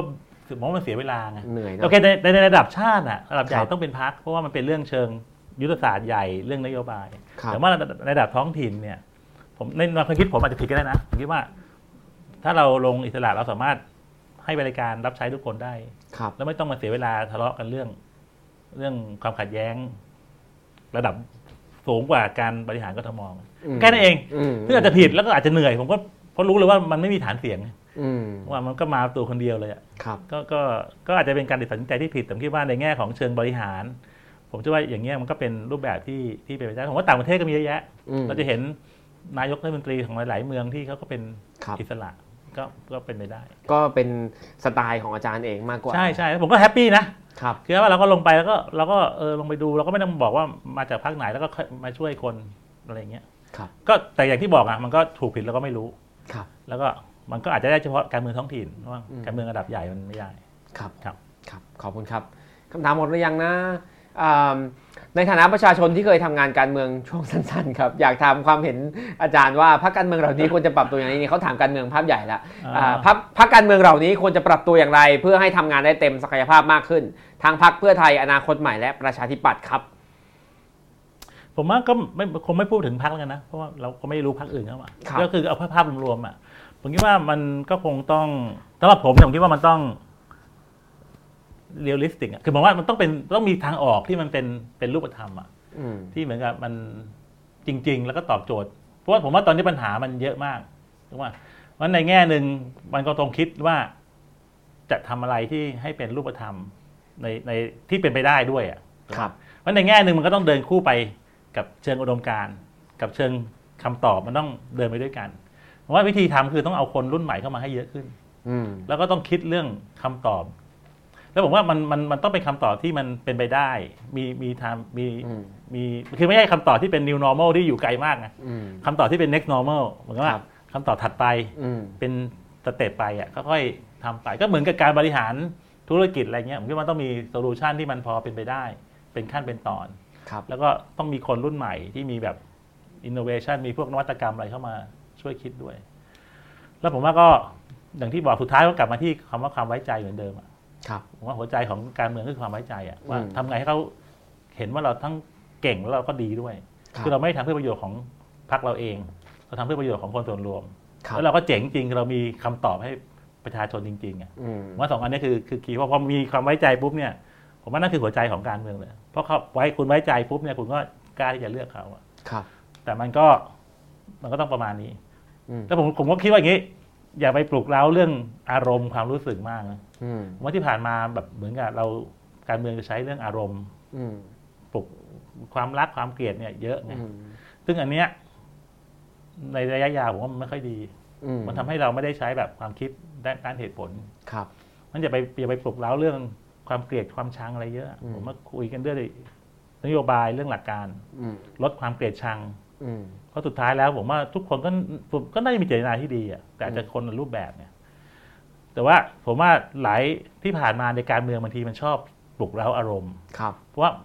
ต้นทุนมันถูก อืม แล้วมันติดนาน อืม นะถ้าคุณทำอย่างลิงกี้ถ้าเกิดคุณเกลียดผมเนี่ย ครับ คุณจะเกลียดไปนานเลย ครับ ถูกไหมเพราะว่าเหมือนกับลงทุนให้ใครเกลียดคนทุกคนแล้วมันก็จะเกลียดไปนานอ่ะ มัน ครับ ก็จะแบบเหมันก็อยู่นาน ครับ แต่ว่าอนาคตต้องลดตรงนี้ลงเรื่อง อืม อารมณ์อะนะแล้วก็ใช้เหตุผลคุยกันให้มากขึ้นก็หวังว่าแต่มันคงยากว่ะ ครับ ใช่ไหม ตอนนี้ยังดูไม่มีทิศทางเป็นอย่างนั้นสักเท่าไหร่ ครับครับมัน ครั ก็ บ เนี่ยก็มีแต่ทะเลาะกันบางทีทำให้เหมือนกับเบื่อกันไงอย่าง ครั ที่ บ บอกไงเพราะว่ามันเป็นเรื่องความขัดแย้งอะไรบางทีไม่ใช่เรื่องเนื้อหาที่แบบจะมาช่วยประเทศชาติอ่ะมันเป็นเรื่องทะเลาะเรื่องอดีตเรื่องความเกลียดชังอะไรเงี้ยซึ่ง ครับ บางทีมันก็ผมว่าคนหลายคนก็จะเบื่อเหมือนกันนะถ้า อื จะ ม เข้ามาในวงการเมือง ใช่ครับ ครับผม ครับ เหลืออีกสองข้อเองครับอาจารย์ เราไปเร็วขึ้นนิดนึง อาจารย์เป็นหนึ่งในคนเสนอเรื่องรถไฟความเร็วสูง ผ่า คน รับ ไปหลายปีโจทย์นี้ยังเปลี่ยนไปไหมครับ เพราะว่าโลกเปลี่ยนไปเยอะแล้ว ยังยังมีประโยชน์อยู่ไหมครับ ถ้าใครจะสร้างรถไฟความเร็วสู ผ ง มก็ยังเป็นไปได้นะผมก็ยังดีแต่ว่าอย่างที่ผมเสนอนะเราเสนอเป็นโดเมสติกเป็นหลักก็คือ ครับ เชื่อมในประเทศใช่ปะเชื่อมเรื่องการเดินทางในประเทศ ครับ ซึ่งมันก็จะมาช่วยเรื่องจังหวัดเล็ก อืม ๆย่อยๆตามทาง ครับ มันก็ยังเป็นไปได้แล้วก็ผมว่าต้นทุนก็ให้ถูกลงด้วยซ้ อืม ำถูกป่ะแล้วอนาคตผมว่าอย่างเครื่องบินเอง มันก็ได้เป็นโหนด ครับ ใหญ่ ๆ แต่รถไฟมันจะลงรายละเอียดได้ ครับ ผมว่าก็ยังเป็นไปได้ แต่ว่ารูปแบบที่เราเสนอคือเราไม่ไปวิ่งข้ามประเทศไปถึงจีนอะไร อืม นะเราเราเสนอว่าเป็นการเชื่อมโยงถ้าถ้าถ้าความเจริญในแง่ของในประเทศไทยก่อน ครับ ครับ ครับผมอ่าคำถามข้อสุดท้ายครับ สุดท้ายแล้วเหรอ ครับผมอาจารย์อยากตอบเพิ่มไหมครับ เดี๋ยวผมถามให้ เออไม่เป็นไรครับ อ่าอาจารย์อยากให้แนะนำหนังสือสำหรับนักอ่านหน่อยครับ เพื่อทำความเข้าใจสถานการณ์ช่วงปีนี้แล้วก็ปีหน้าครับผม โอ้โห ซึ่งท้าทายเหลือเกิน หรือหรือบทความหรืออะไรก็ได้ครับอาจารย์ที่อาจจะเป็นประโยชน์ เพราะว่าหนังสืออาจจะยังพิมพ์ไม่ทัน สถานการณ์มันเปลี่ยนเร็ว ออใช่ใช่แต่ผมบอกเลยนะ ผมไปเดินไปดูหนังสือควักคิโนเปิดเดี๋ยวผมไปเดินไปดูก่อนเลย ครับ แล้วผมว่าทุกเล่มที่มีตอนนี้มันไม่ไม่สอดคล้องนะ ไม่ทันแล้ว เพราะว่าเพราะว่าโลกมันเปลี่ยนเร็วมากหรือเปล่า ครับ เป็นหนังสือที่เขียนไว้ก่อนโควิดเนี่ย อืม ไม่อยากหยิบมาอ่านเลยอะ อืม เพราะว่าเหมือนกับว่ามันไม่ได้พูดถึงโควิดใช่ป่ะ ครับ มันเราอ่านมันเหมือนกับมันล้าล้าสมัยได้บ้างนะ อืม นะแล้วเราโอเค แต่ถ้าเกิดจะให้แนะนำใช่ไหมผมว่าผมชอบของไอ้ไอ้ฮารารีนะ21 lesson for 21st century ครับ ก็ผมว่าเล่มนี้ก็ดีคนยังประยุกต์ใช้ได้อยู่ แล้วเขาก็มีออกบทความมาหลายอัน เกี่ยวกั ครับ บ เรื่องโควิด เรื่อง อืม ประชาธิปไตยเรื่องเผด็จการกับโควิดอะไรเงี้ย ครับ ก็แนะนำเล่มนี้ครับ 21 lesson ครับผม for 21st century แล้วก็ผมว่าวงการหนังสือก็จะเปลี่ยนไปนะ ครับ เพราะว่าพอโควิดมา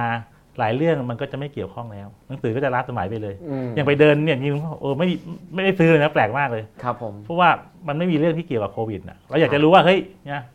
เอออ อ่านี่นะครับมีรูปให้ดูด้วย อ่า นะครับ โหเร็วมากเลย ครับเผื่อใครที่ หนังสือในดวงใจ ไปตามหาซื้อได้ ครับ ที่ไหนไม่บอกเพราะว่าเดี๋ยวจะเป็นการโฆษณา มีแปลด้วยนะ อ่ามีแปล เอ้ยมีแปล ด้วย ยัง ไม่มีแล้วครับ มีแล้วใช่ มี ไหม คนพยักหน้า ใครอ่านแล้วบ้างนี่อ่านบ้างยัง มีคนอ่านแล้วด้วยนะครับ ก็ ครับ ขอบคุณอาจารย์ที่แนะนำให้พวกเรานะครับ ครับ ก็วันนี้หมดคำถามแล้วนะครับทางบ้านครับ ผมก็คุยกับอาจารย์ได้หลากหลายรสชาติมากนะครับ แล้วก็ได้มุมมอง แต่ดูหน้าคุณ ล ไม่ กล ค่อยเชื่อผมเลยอ่ะจริง เหรอครับ ๆคุณแบบ question mark เต็มหน้าคุณเลย อ๋อ เจอคำถาม เป็นเป็นหน้าที่ครับอาจารย์ อ๋อ หน้าที่พิธีกรต้องถามไปให้สุดว่าอืมพูดพูด อ๋อ แบบลอยหรือเปล่า หรือว่ามีหลักฐานอะไรหรือเปล่าครับ แต่ผม อาจารย์ หลายอันผมก็ไม่มีคำตอบให้นะผมคงต้องไปดูให้ละเอียดขึ้นอย่างเรื่องผังเมืองอะไรเงี้ยเออ ครับผมครับ ก็รู้สึกว่ายังมีจุดอ่อนที่ต้องไปปรับปรุง ครับผ ส่วน ม ตัวผมอยู่ แต่ผม ครับ คุยคุยกับอาจารย์แล้วผมได้มุมมองหลายอย่างมากครับอาจารย์ ครับ เพราะว่าอ่าผมเห็นว่าอาจารย์เนี่ยใช้คำอธิบายทางวิทยาศาสตร์ เข้ามาอธิบายปัญหาทางสังคมศาสตร์ได้อย่างน่าทึ่ง ๋อ เช่นอาจารย์พูดเรื่องแรงเฉื่อยอะไรอย่างเงี้ย ที่ทำให้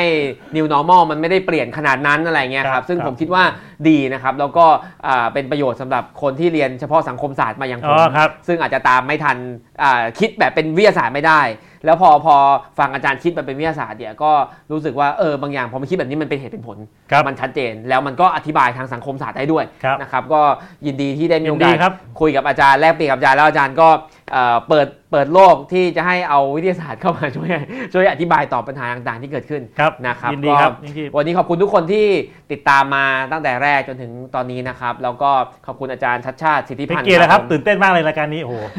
สนุกมากครับอา ดู จารย์ เป็นแบบเออ ยินดีที่ได้คุยกับ กับอาจารย์ชั่วโมงกว่าๆครับ ติดตามรายการวันโอวันวันออนวันได้ใหม่นะครับ ตอนนี้เราก็หวังว่าทุกคนจะปลอดภัยในสถานการณ์โควิดนะครับ ทั้งปลอดภัยทั้งทางสุขภาพ แล้วก็ปลอดภัยทั้งทางเศรษฐกิจ ปากท้องชีวิตความเป็นอยู่ด้วยนะครับ เราก็จะพยายามกลับมาเท่าที่ได้นะครับ ตอนหน้าก็ยังมีนะครับวันโอวันวันออนวันจันทร์หน้าเจอกันใหม่ครับผมวันนี้ลาไปก่อนสวัสดีครับ สวัสดีครับ ครับผมขอบคุณอาจารย์ครับผมขอบคุณครับ